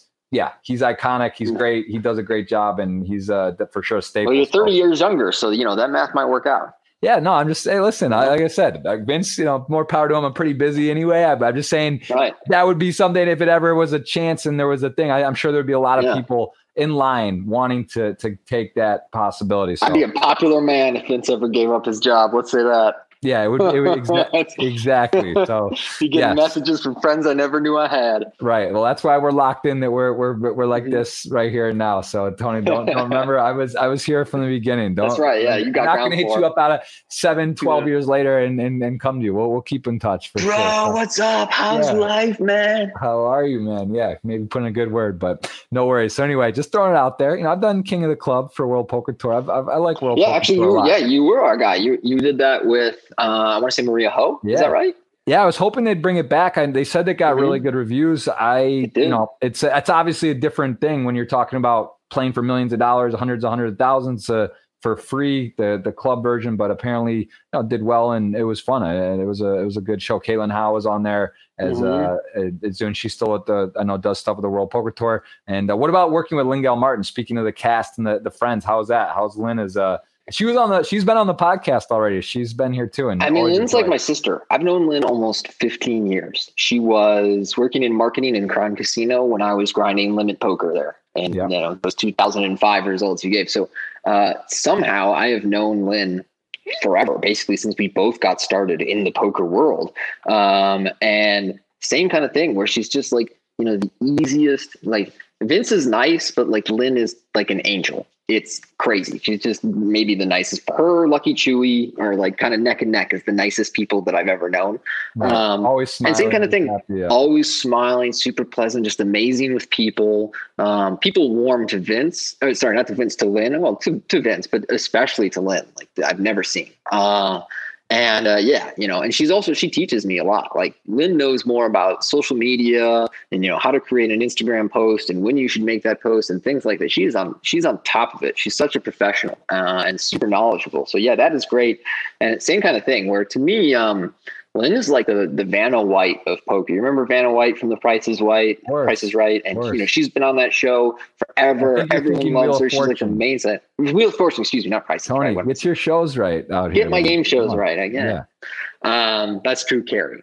No, so uh, but no, the same kind of idea where I just think that I, I would hope that Lynn is a part of the WPT indefinitely. Um, if we ever lose her, it might be because she's becoming so successful as an actress. She's right. Uh, she's down in Australia right now, filming yeah. a movie that's going to be on Netflix. Um, she got onto the largest soap opera in Australia called Neighbours, which is kind of like you know Days of Our Lives or you know the equivalent down there. Um, it was actually you know it was even more popular. Um, so yeah, working with Lynn is great too, and I'm I'm just very fortunate that when people ask me those questions that I can give such an enthusiastic response because there have been times in my life where I've worked with someone if they were like, so how's working with Vince? And I'd be like, um, interesting. yeah. you know? like, yeah. well, there's true. definitely been those people along this way. And no, it's same with Mike. He was always such a pleasure to work with. And, you know, I kind of told my story about him at the beginning, and he was very much like that as we continue to work together. Somebody who just, I think, really wants to see poker and poker players do well. So he made that transition easy on me. Yeah, that's that's awesome. Um, got a question from Garan's Luck here on Twitter. When will we mm-hmm. see you crushing the online streets of Twitch? It's time. What about Twitch, man? Where is Tony Dunst? Why is he not streaming on Twitch somewhere? Or are you? Or do you do some for the WPT? I've seen you, I think, so, some. Yeah, I do Twitch streaming for Club WPT, which is our subscription site. Um, so for people who aren't looking to risk money night in, night out, we do, you know, a $25 level and a $150 level where then you have access to $100,000 in cash and prizes every month and can win your way into live WPT events. Um, for myself, playing online, I um for streaming, I find it a little bit distracting. The idea of playing really serious poker, but then trying to verbalize my thought process. And then also, like when I play poker and things go bad, the dark side of me comes out. I get vulgar. Like I just, I need to get those four letter words out when I take that crucial two outer or something. And then I feel better. I'm lucky that I don't really like carry the, the anger or any of the frustration of a bad poker session around with me after the fact. But in the moment, I need to get it out. And I don't know that I necessarily want to bring that side of me to Twitch. Yeah, it's uh that that's well that's honest. I mean that's that's a yeah. good reason not to you don't want to like have a you Tourette's moment or you know be on there. It's sort of uh it's important. I have a nice professional image going here. They don't yeah, need to got, see that. Yeah, you don't need to put on the line for uh hmm. you know there's a delay though, Tony. You could always right. cut the stream if it got if it, was, if it was too crazy. Um all right, so okay, so there's get a little twist Twitch taste, but not not on your own. Is that have you considered? I would you, love to Twitch War, um, Warzone. If I Twitch anything, it'll be Warzone. Seriously, yeah, I was talking cool. to Drew Amato, who's that'd the be fun um, as long as you got some game. Uh, yeah, I do. Um, uh, that's that's a uh, that would be something to think about. As long as you can, like, if, if you're not terrible, you know, you can't. I've thought about playing FIFA and stuff. It's been so long though. I just like it's also like we were saying about time. You know, it's like all right, study this, that you got fan, it's just like at some point you take on a new game or a new thing and the right. setups and how to I just I don't want to even don't want to go down a rabbit hole but if you're playing it already if you're playing a video game you know maybe that makes sense to twitch right? Like yeah, build that actually sounds super fun. it makes it's, it would make you could actually justify for productivity wise say like yeah you know i'm i'm, I'm streaming it's it's it's something you could you could uh, go down that that path. Um how do you okay someone asked about the host. I don't really understand the question but maybe tell me what is okay. It says how do you cope with the host being the host of the wpt must have its challenges from time to time. Is there any challenges with being the host of the wpt that you find or, or like a scheduling conflicts there are. It's the same idea of having to split your attention. So sometimes I just have to flat out sit out tournaments that I would like to play because we have uh, activities, responsibilities. And then sometimes it's like, okay, I've got a 10K WPT at the LAPC and you know, I've been studying and training going in. And I get my table and I'm trying to pay attention and remember hands and this and that. But then also at the first break, I need to give a memorized speech with lots of enthusiasm and make sure that I nail everybody's name and job title. And so, you know, for maybe an hour or two the night before, I'm in my hotel room practicing over and over. And then I'm practicing that morning. And then I'm like super conscious of it leading it up to the speech. And it's not the end of the world or anything, but it is, um, you know, it is, it serves as a distraction when what I'm really trying to focus on is the 10K tournament. So there's having to, you know, split your attention in that way, or sometimes just kind of being pulled in a few directions. But as a whole, that job complements playing poker for a living really well. I mean, basically better than you could ever hope from any other job. Nice. What about your best online score? So we we see your Hendon Mob, mm-hmm. and we could dig deep and probably find. I saw there was one yep. early on. You had I know on full tilt uh, for fifty k. I want to say. Uh, believe 125. Oh no, maybe 150,000. That was I mean that was from like a long long time ago. But what what about your yes. best online? That so that's still it. I had uh, a 40k score a couple of weeks ago, but um, I never really had much success on Sundays. And then you know after Black Friday, Sunday was over. So I was like a lot of my online career. I was in Australia, and Sundays were at like three, four a.m. Well, I didn't really get into poker to be nocturnal on a Monday morning. What was it? Um, so I just score? didn't play them. Uh, I won a 1K on WorldSeries.com uh, for just under 40, maybe like two months ago. Wow. Um, and so, like, yeah, you know, the field's number for, uh, nice score. A lot of entries for sure. That. Yeah, for cool. sure. Um, really so yeah, you know, I just never never killed it on a Sunday, never won a Sunday major, but have uh, had a, a, decent chunk of medium scores along the way. But man, if I ever had the big the big online score, I would just melt down. I would just lose my mind. You know, I've been doing this for so long now, and uh, and chasing the big score that if I ever hit for like six figures online, man, I just I just lose it. You know, especially in the tournaments I play. Like it's not like I'm playing a bunch of two Ks and five Ks with um you know a field in the dozens as opposed to the hundreds or thousands. Like right. if I ever win six figures in a tournament, like I outlasted a marathon of a field. Yeah. Um, so yeah, I'm gonna lose my mind. That's uh, that that's that's that's that makes a ton of sense. Um, mm-hmm. How someone asking, do you play free rolls? Do you ever play any free rolls online, or have you? Timex gave me a free roll. Um, let me think about this. Free rolls online. It's it's generally if a site rewards you with a seat in the tournament um, that's a free roll. That's pretty much it. You know, I'm not I'm not averse to playing free rolls, but because poker is my job, for the most part, I'm trying to, to maximize my earn, and that's you know, you're not given seats into a bunch of higher stakes free rolls that often. But when it happens, you know, I won't look a gift horse in the mouth. What is your favorite poker hand? Not aces. What's your fun hand? What's the one that's like you just love to see that's sneaky? It's not that sneaky, but I have good memories of Jack 10 suited. Like I won a huge pot at one of my final tables where I ended up making a flush against somebody's like top set of aces with Jack 10 suited. And it's just like, you know, one of those fun slashy hands where even if somebody three bets you pre flop, it's like, all right, we're, we're going to see this flop. We'll see if I can get you. We're going to see three. You know? Yeah, those are fun ones. And so, yeah, that mixed with just having a, a nice, a nice memory of a bad beat I put on somebody else with that hand. Jack 10 suited. Like that's a safe mm-hmm. and strong, strong hand.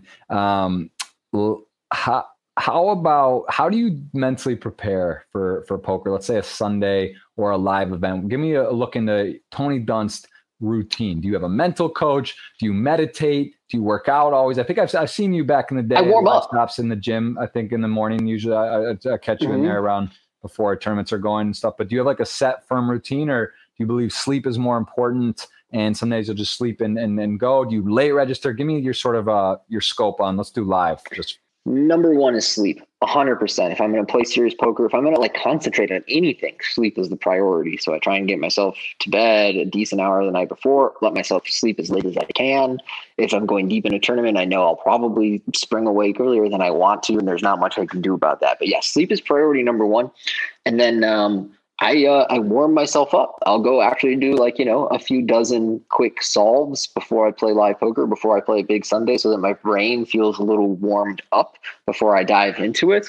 And then I'm a big believer in trying to, I guess you'd say, balance your workload. So even if I say I have a huge series of online poker coming up, and I'm like, okay, you know, I know that there's a great event on every day for two weeks.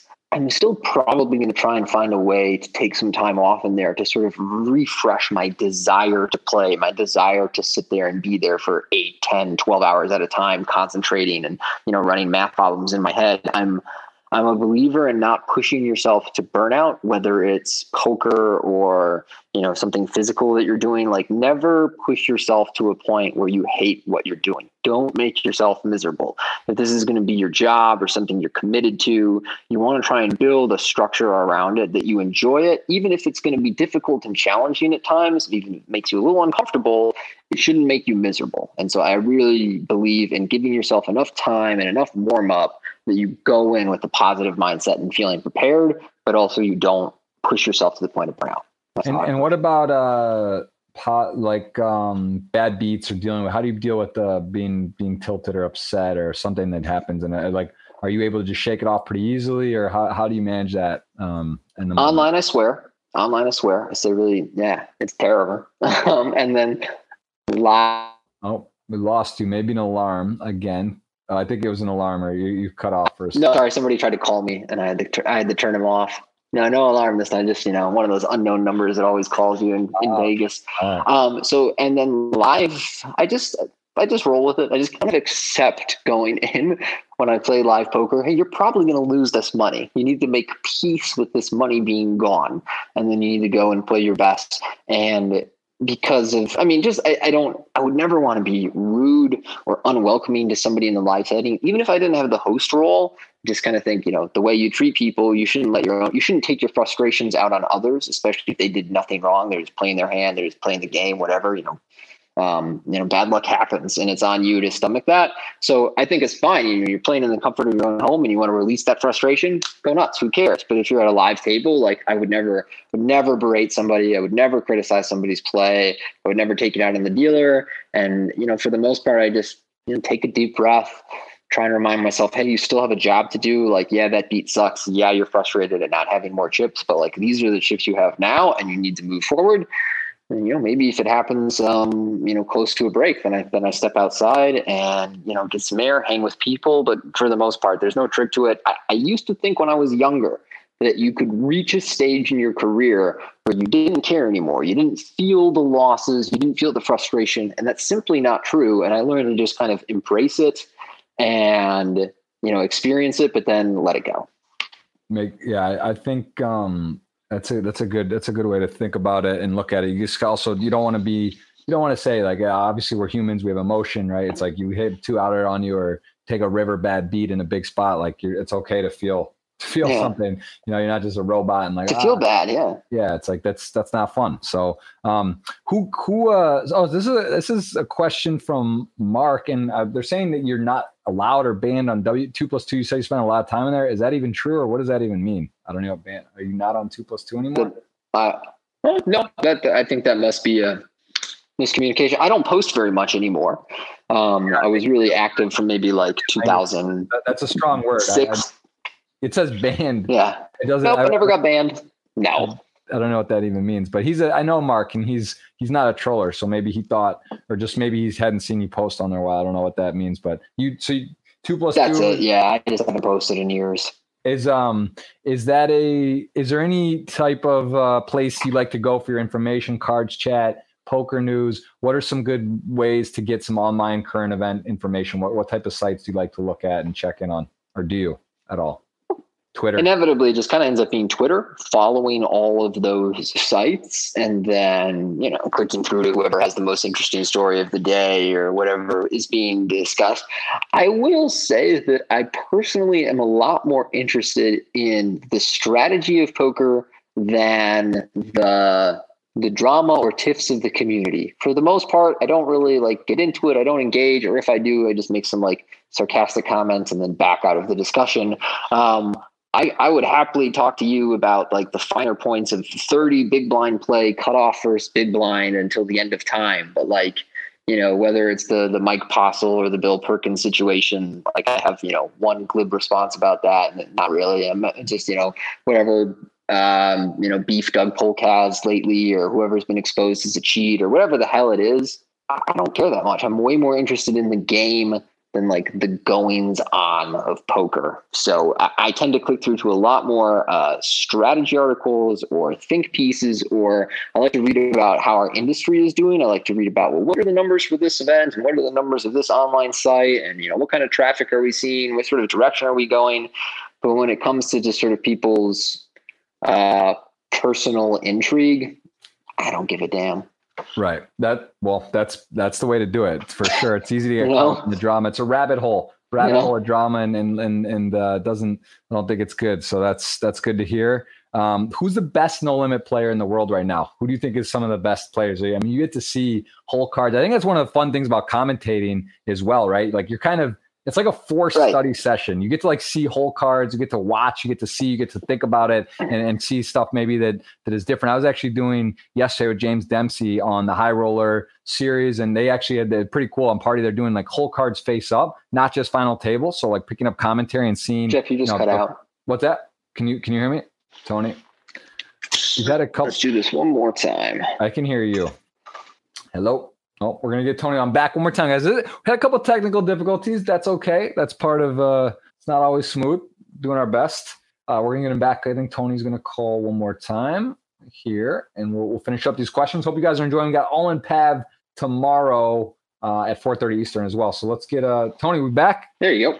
All right, cool. Yep, yep, yep. I, I was saying about commentary um, mm-hmm. and and how it's kind of fun, you know, because it's like a forced way of studying in a way and getting to see the best in the world. And I was saying that I saw a whole mm-hmm. cards face up uh, with yesterday. I was doing with James Dempsey on party, even from not just the final table. Uh, really enjoy it. But do you believe? Do you find that to be that you learn? Like, is that one of the better ways of learning? And do you get to is that is that sort of a treat because I think you know that's that's a cool way to sort of study or think about things or see things and say, well, this guy is supposedly the best in the world or one of the best. He's doing something I wouldn't have done that there. Why is he doing that? And then sort of dive in. Is that one of the ways you really do you feel like you you've been able to to capitalize on on what you do? Is that something valuable you think? 100%. I, I enjoyed doing the online streams during those years because they were basically study sessions. And I was watching a whole bunch of the best players in our game make these pivotal decisions at final tables. Um, as for the earlier question, who do I think the best in the world is? I, don't know that I'm the best person to evaluate. So I will I will give you an answer that I think is kind of the consensus amongst the best players that I know, which is uh, Stephen Chidwick. I think right now is kind of seen as like poker's end boss, particularly maybe even No Limit Hold'em tournaments, the, the, you know the end boss. Um, even when I talk to guys like you know, Dan Smith, Justin Bonomo, uh, Ike Haxton, guys who are his competition and just like right up on that tier. There, there seems to be some degree of a, you know, some degree of consensus, which is very rare amongst poker players, that Stevie is the best. That's that's good to know. That's all my that's sort of my son's girlfriend because he him and her are born a day apart, and they were I got a picture of them holding hands right. in the Bahamas in November. So it's uh you know, I like, uh, I like, uh, that's not bad. You're going to have some talented grandchildren. Hopefully they'll, yeah, maybe they play, see a few hands together, but that's, uh, yeah, shout out to Stevie. Definitely, definitely an absolute crusher and great to see him. He's been around forever too. I remember him back forever, in the day winning those, those steps and, and, and back on just playing all the sit and goes and, and really, that man's played a lot of poker. So I like, I think that answer is for sure sound and, and would stand. Um, who got you into poker? Who actually, what was the reason you started? I, I know mine very well how I got in. Right. Do you remember what got you to put money online or start playing live? What was actually the first person or moment that made you decide to take that step? Um, I think it was I had already taken an interest in gambling as a whole. I taught myself to like count cards at 16 after reading Bringing Down the House. And then I realized, oh, like blackjack, you know, I'm too young to do any of that. That does that's not going to help me in any way. Uh, and right around that time, poker started to become more popular. They started to show like the 2002 World Series with Robert Varkonyi versus you know Phil Hellmuth, um, and you know they started to hit all these advertisements. If you can deposit on Party Poker right now, you can deposit on Paradise Poker right now. And so you know eventually I just took the TV's advice and I was like, okay, you know let's give our let's, let's give this a try. Whipped on it. Yeah, I, I saw an article from Lance Bradley posted about there's like a huge thing pending right now on the Wire Act, basically with this New Hampshire lottery that they're uh, yes. uh, it's like being done online as well since boston's one of the epicenters and that's where the court hearing was and it won't be back on for who knows. But uh, essentially i don't know if you saw this I, I, caught this yesterday basically saying that the all of it it's like a huge portion or part of what's going to happen in online gambling is coming down to this case and, and what they say about this. So this is going on right now. I, I don't know if you saw this or i kind of got a uh, a brief on i could send you the article if you didn't see it. I, I just i literally um, collect. I saw it uh, yesterday. Uh, let me just see. Actually, I could put it up here. Do you know what I'm? Do you know what I'm referencing here? I know what you're referencing. What I don't know is what the implications would be for our industry if this, say, this, the, this, was from I think yesterday, right mm-hmm. here. It's saying that expansion of interstate online poker largely hinges on how a lawsuit brought by the New Hampshire Lottery Commission turns out. Arguments begin today. Get up to speed. So it's basically the the, the, the Wire Act appeal. Yeah. So come on. Pretty big. What What is your thought on? You're you're very inside the industry. Obviously, Adam Pliska, WPT. Mm-hmm. You guys are in tune to what's going on. You know, I feel like I'm fairly as well. I have a lot of information. Talk to Rob Young, get a good feeling what's happening. What does your gut tell you? Because it's crazy. If you would have made me bet, luckily there wasn't a liner. I didn't hear you have an opportunity that April 15th was it 2011 is that when Black Friday was 2011 or 12? 11, I think. Um, April 2011, yeah. April, yeah, tax day, U.S. tax day. So that happened Black Friday. If you would tell me, you know, nine years or later, we still don't have online in the states, I would say I don't think that's the case. Like I, I now Pennsylvania passed, big news. The stars is up and running. Right. I don't know why Party and WSOP isn't, but um, that's big. Michigan just passed. That's pretty big. That's right. my home state. Uh, and they there's a you know nice pedigree with Ryan Riess, Kata you know some other some World Series of poker bracelet winners, some strong players there. It's a decent market. You know, you know, you say New York comes in, maybe Illinois, I hear is talked about. Know, there's all of a sudden enough where it's sort of got a little momentum, but What do you think? Will poker be back in the U.S.? Sports gambling legalized at a federal level, huge right. deal up to state by state, sort of piggybacking going on with that. Where where do you fall? Do we think we get poker? Do we get another boom? Do we get a U.S. where it's just open uh, season for poker in the next? Piggybacking is a good word. What's Piggybacking that? is a good word because I think that a lot of the states that would pass a bill that allows online poker do it as a tandem bill that allows for sports betting. It becomes kind of an online gambling bill, um, and you know poker ends up kind of being tacked on along with sports betting. Um, you know, I think the big thing is being able to share the liquidity of multiple states or being able to do it on a federal level. My opinion remains that this is still going to be played out on a state by state basis. Um, I haven't dived in enough to this Wire Act reclarification lawsuit, New Hampshire thing to know how that could potentially affect federally regulated online poker. But certainly since Black Friday, online poker in the States has been a state by state uh, has been done by a state by state basis. And so that makes it a very slow process because you got to go through the state legislature just to get it approved. Okay. Then there's this really like slow, gradual rollout. Then we, okay, we've launched and now we have to like get a, get a pack to share liquidity with different states. And there's all these different groups sort of vying for control and for how much money to get. And so it's really complicated is the short answer. And um, I think that we will get there I am not going to speculate as to any time frame because, like you said, we are now nine years removed from Black Friday. We still, on the whole, don't really have online poker in the United States outside of you know, three separate states. Um, so I wouldn't make any guesses about time frame. I still kind of expect these things to sort of happen slowly. But the nice thing is they are happening. And if we can get just a few more states to link up and share liquidity, we're starting to see a really large market for online poker in the United States and also some variety for where online poker players in the US could potentially live. Like right now, if you want to play the US facing sites, you get to choose between three states, you know, that's it. Um, hopefully you can make a life there.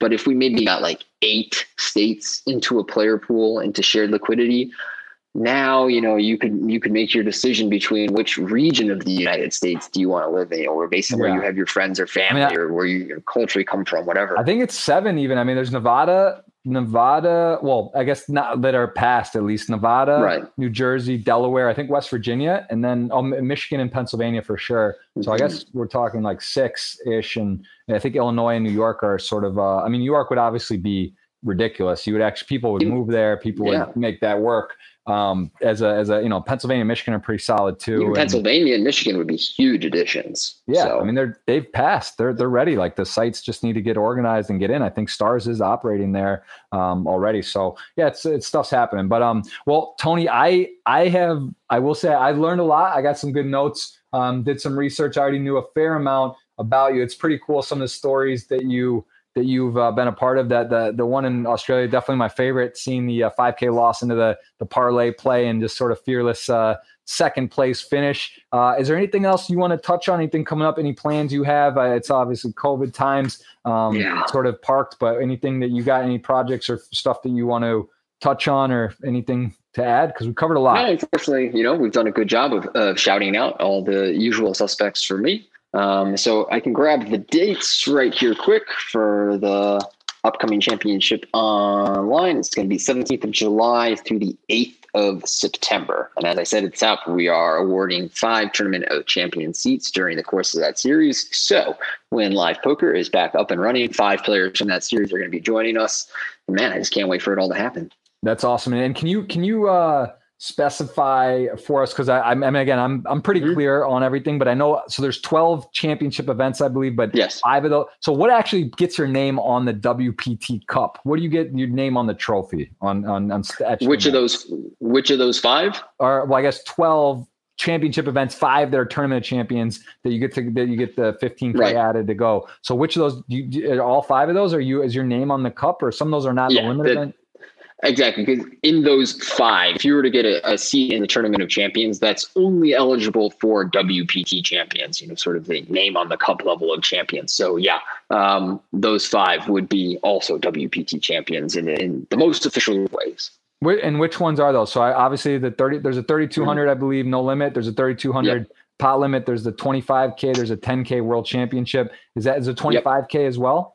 I believe so, but to be honest, I'm not exactly sure. That's something that I should probably clarify, but I'm not exactly yeah, sure no, which of those. either. I'm, I'm actually not either. I want to I want to get clear, and I, I, believe that's that makes sense though. It's not all 12, and it would be for Right. a certain price point, but generally the WPT is. Uh, I don't know if there's been a 25k where they have the name on the cup. I'm not sure if that's happened. In the past, it, we used to finish the season with a 25k, but we have not done a 25k in a ballpark six years or something like that. This is a six big or seven. guarantee. I think it's a 25k 10 mil. So 10 mil. Um, I mean, this is uh, this is definitely one of those ones you get out of bed or figure out a way. And and just to close too, what about um? Do you ever have you ever sold on StakeKings or do you have any uh, interest in that? I mean, obviously I'm biased. I use it. I think it's great for Mhm. engagement for fans and people that have a you know crowd fun where a lot of people can have a sweat. Right. But obviously, you have people interested in buying action. You have friends or you've done arrangements in the past. But let's say a 25k with that. Would you be interested Yeah. to put up something where people could you know you could say only ten dollars a person and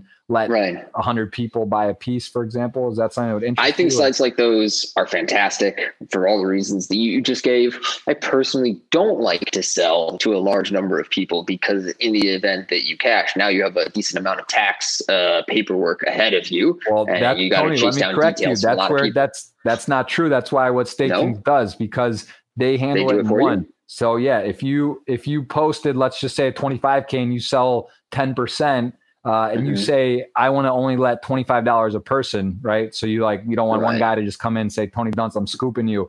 Um, but the point of it is so you could actually have a large amount of people sweating you. Uh, you could do that, and then in the event you win or you cash, you would then Mhm. get one form, and you would not be just from StakeKings. Yes, and they, they handle it. It's not Oh, via all I the did people. not know that. Yeah, that's that's, That's the really man. cool. That's that's the yeah. You, come on, man. I can't. Yeah, I'm. all- I post everything I put on. I can't be dealing with like 400 or a 1,000 things. I was just like, bro, are you just like 1099 400 people No. a year? I can't No, imagine. It's one. I mean, there's uh, there Alex Foxen Chris and Bicknell use it for high stakes. I mean, you can name. Oh yeah, then yeah, then I would totally use a site like that. If anything, you're going to get better markups selling through that kind of site than you are within a network of poker players because they are so price sensitive. That that is well, but like honestly, the real value I believe, especially someone for you, it's like it's fun. Like if you go to Twitter and say, "Hey, I'm posting uh action in this 25k or 10k," right. and and you want a piece, like people don't get to buy you. People aren't able to DM you and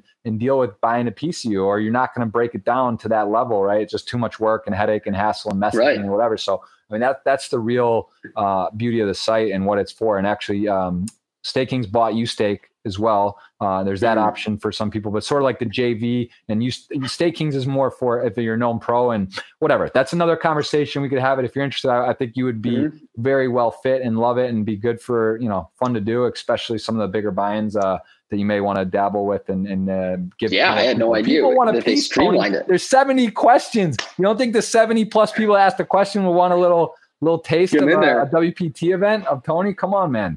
That's that is sick. I learned something. I, I learned something today. I had no idea, but that makes perfect sense. Of course, Well, they we should do salvaged it. I'm glad in the last uh, last minutes of a of a two hour podcast, you got a little value because we got a ton. We had a good Mm-hmm. Future host of WPT, maybe alongside Tony. I'm just going to declare it, put in the universe. You never know. Love Vince, respect, and uh, you know, put in a good word. And just when I come when I come for the favor, Tony, don't think we never did anything together. We've done no worries, done man. some special stuff. So, all right, I'm gonna. Well, this is the last thing. We have a, a, Mhm. a fifty-five dollar ticket. We're gonna give away courtesy of Party Poker. Um, Tony, WPT, anyone else you want to throw in on the fifty-five gift? But we are gonna grab this right here. We're gonna copy it. Technology is fun, and you're gonna tell me when, and someone's gonna win fifty-five dollars a ticket on Party Poker.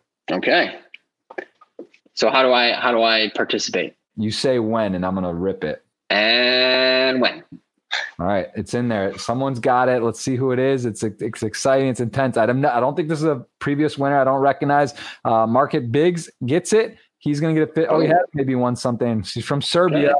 I think he actually asked a question. Do you like I love Serbia? Serbia. Which I, I, did. love Serbia. I've been to Serbia. Bizarre, but have you been to Serbia? Been to Serbia. Oh wow! All right. So, Yeah. uh, do you like? Was it a good experience? Oh yeah, hell yeah, I love Belgrade.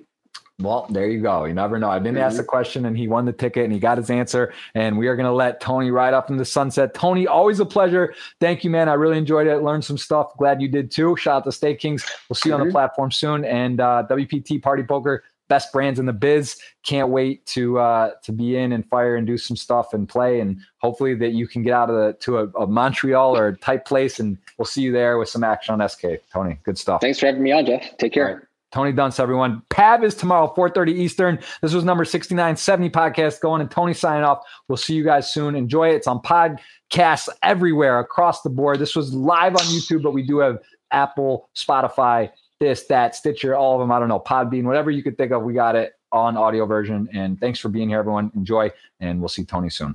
Later, bro. Thanks for listening to this episode. It was brought to you in partnership with Party Poker.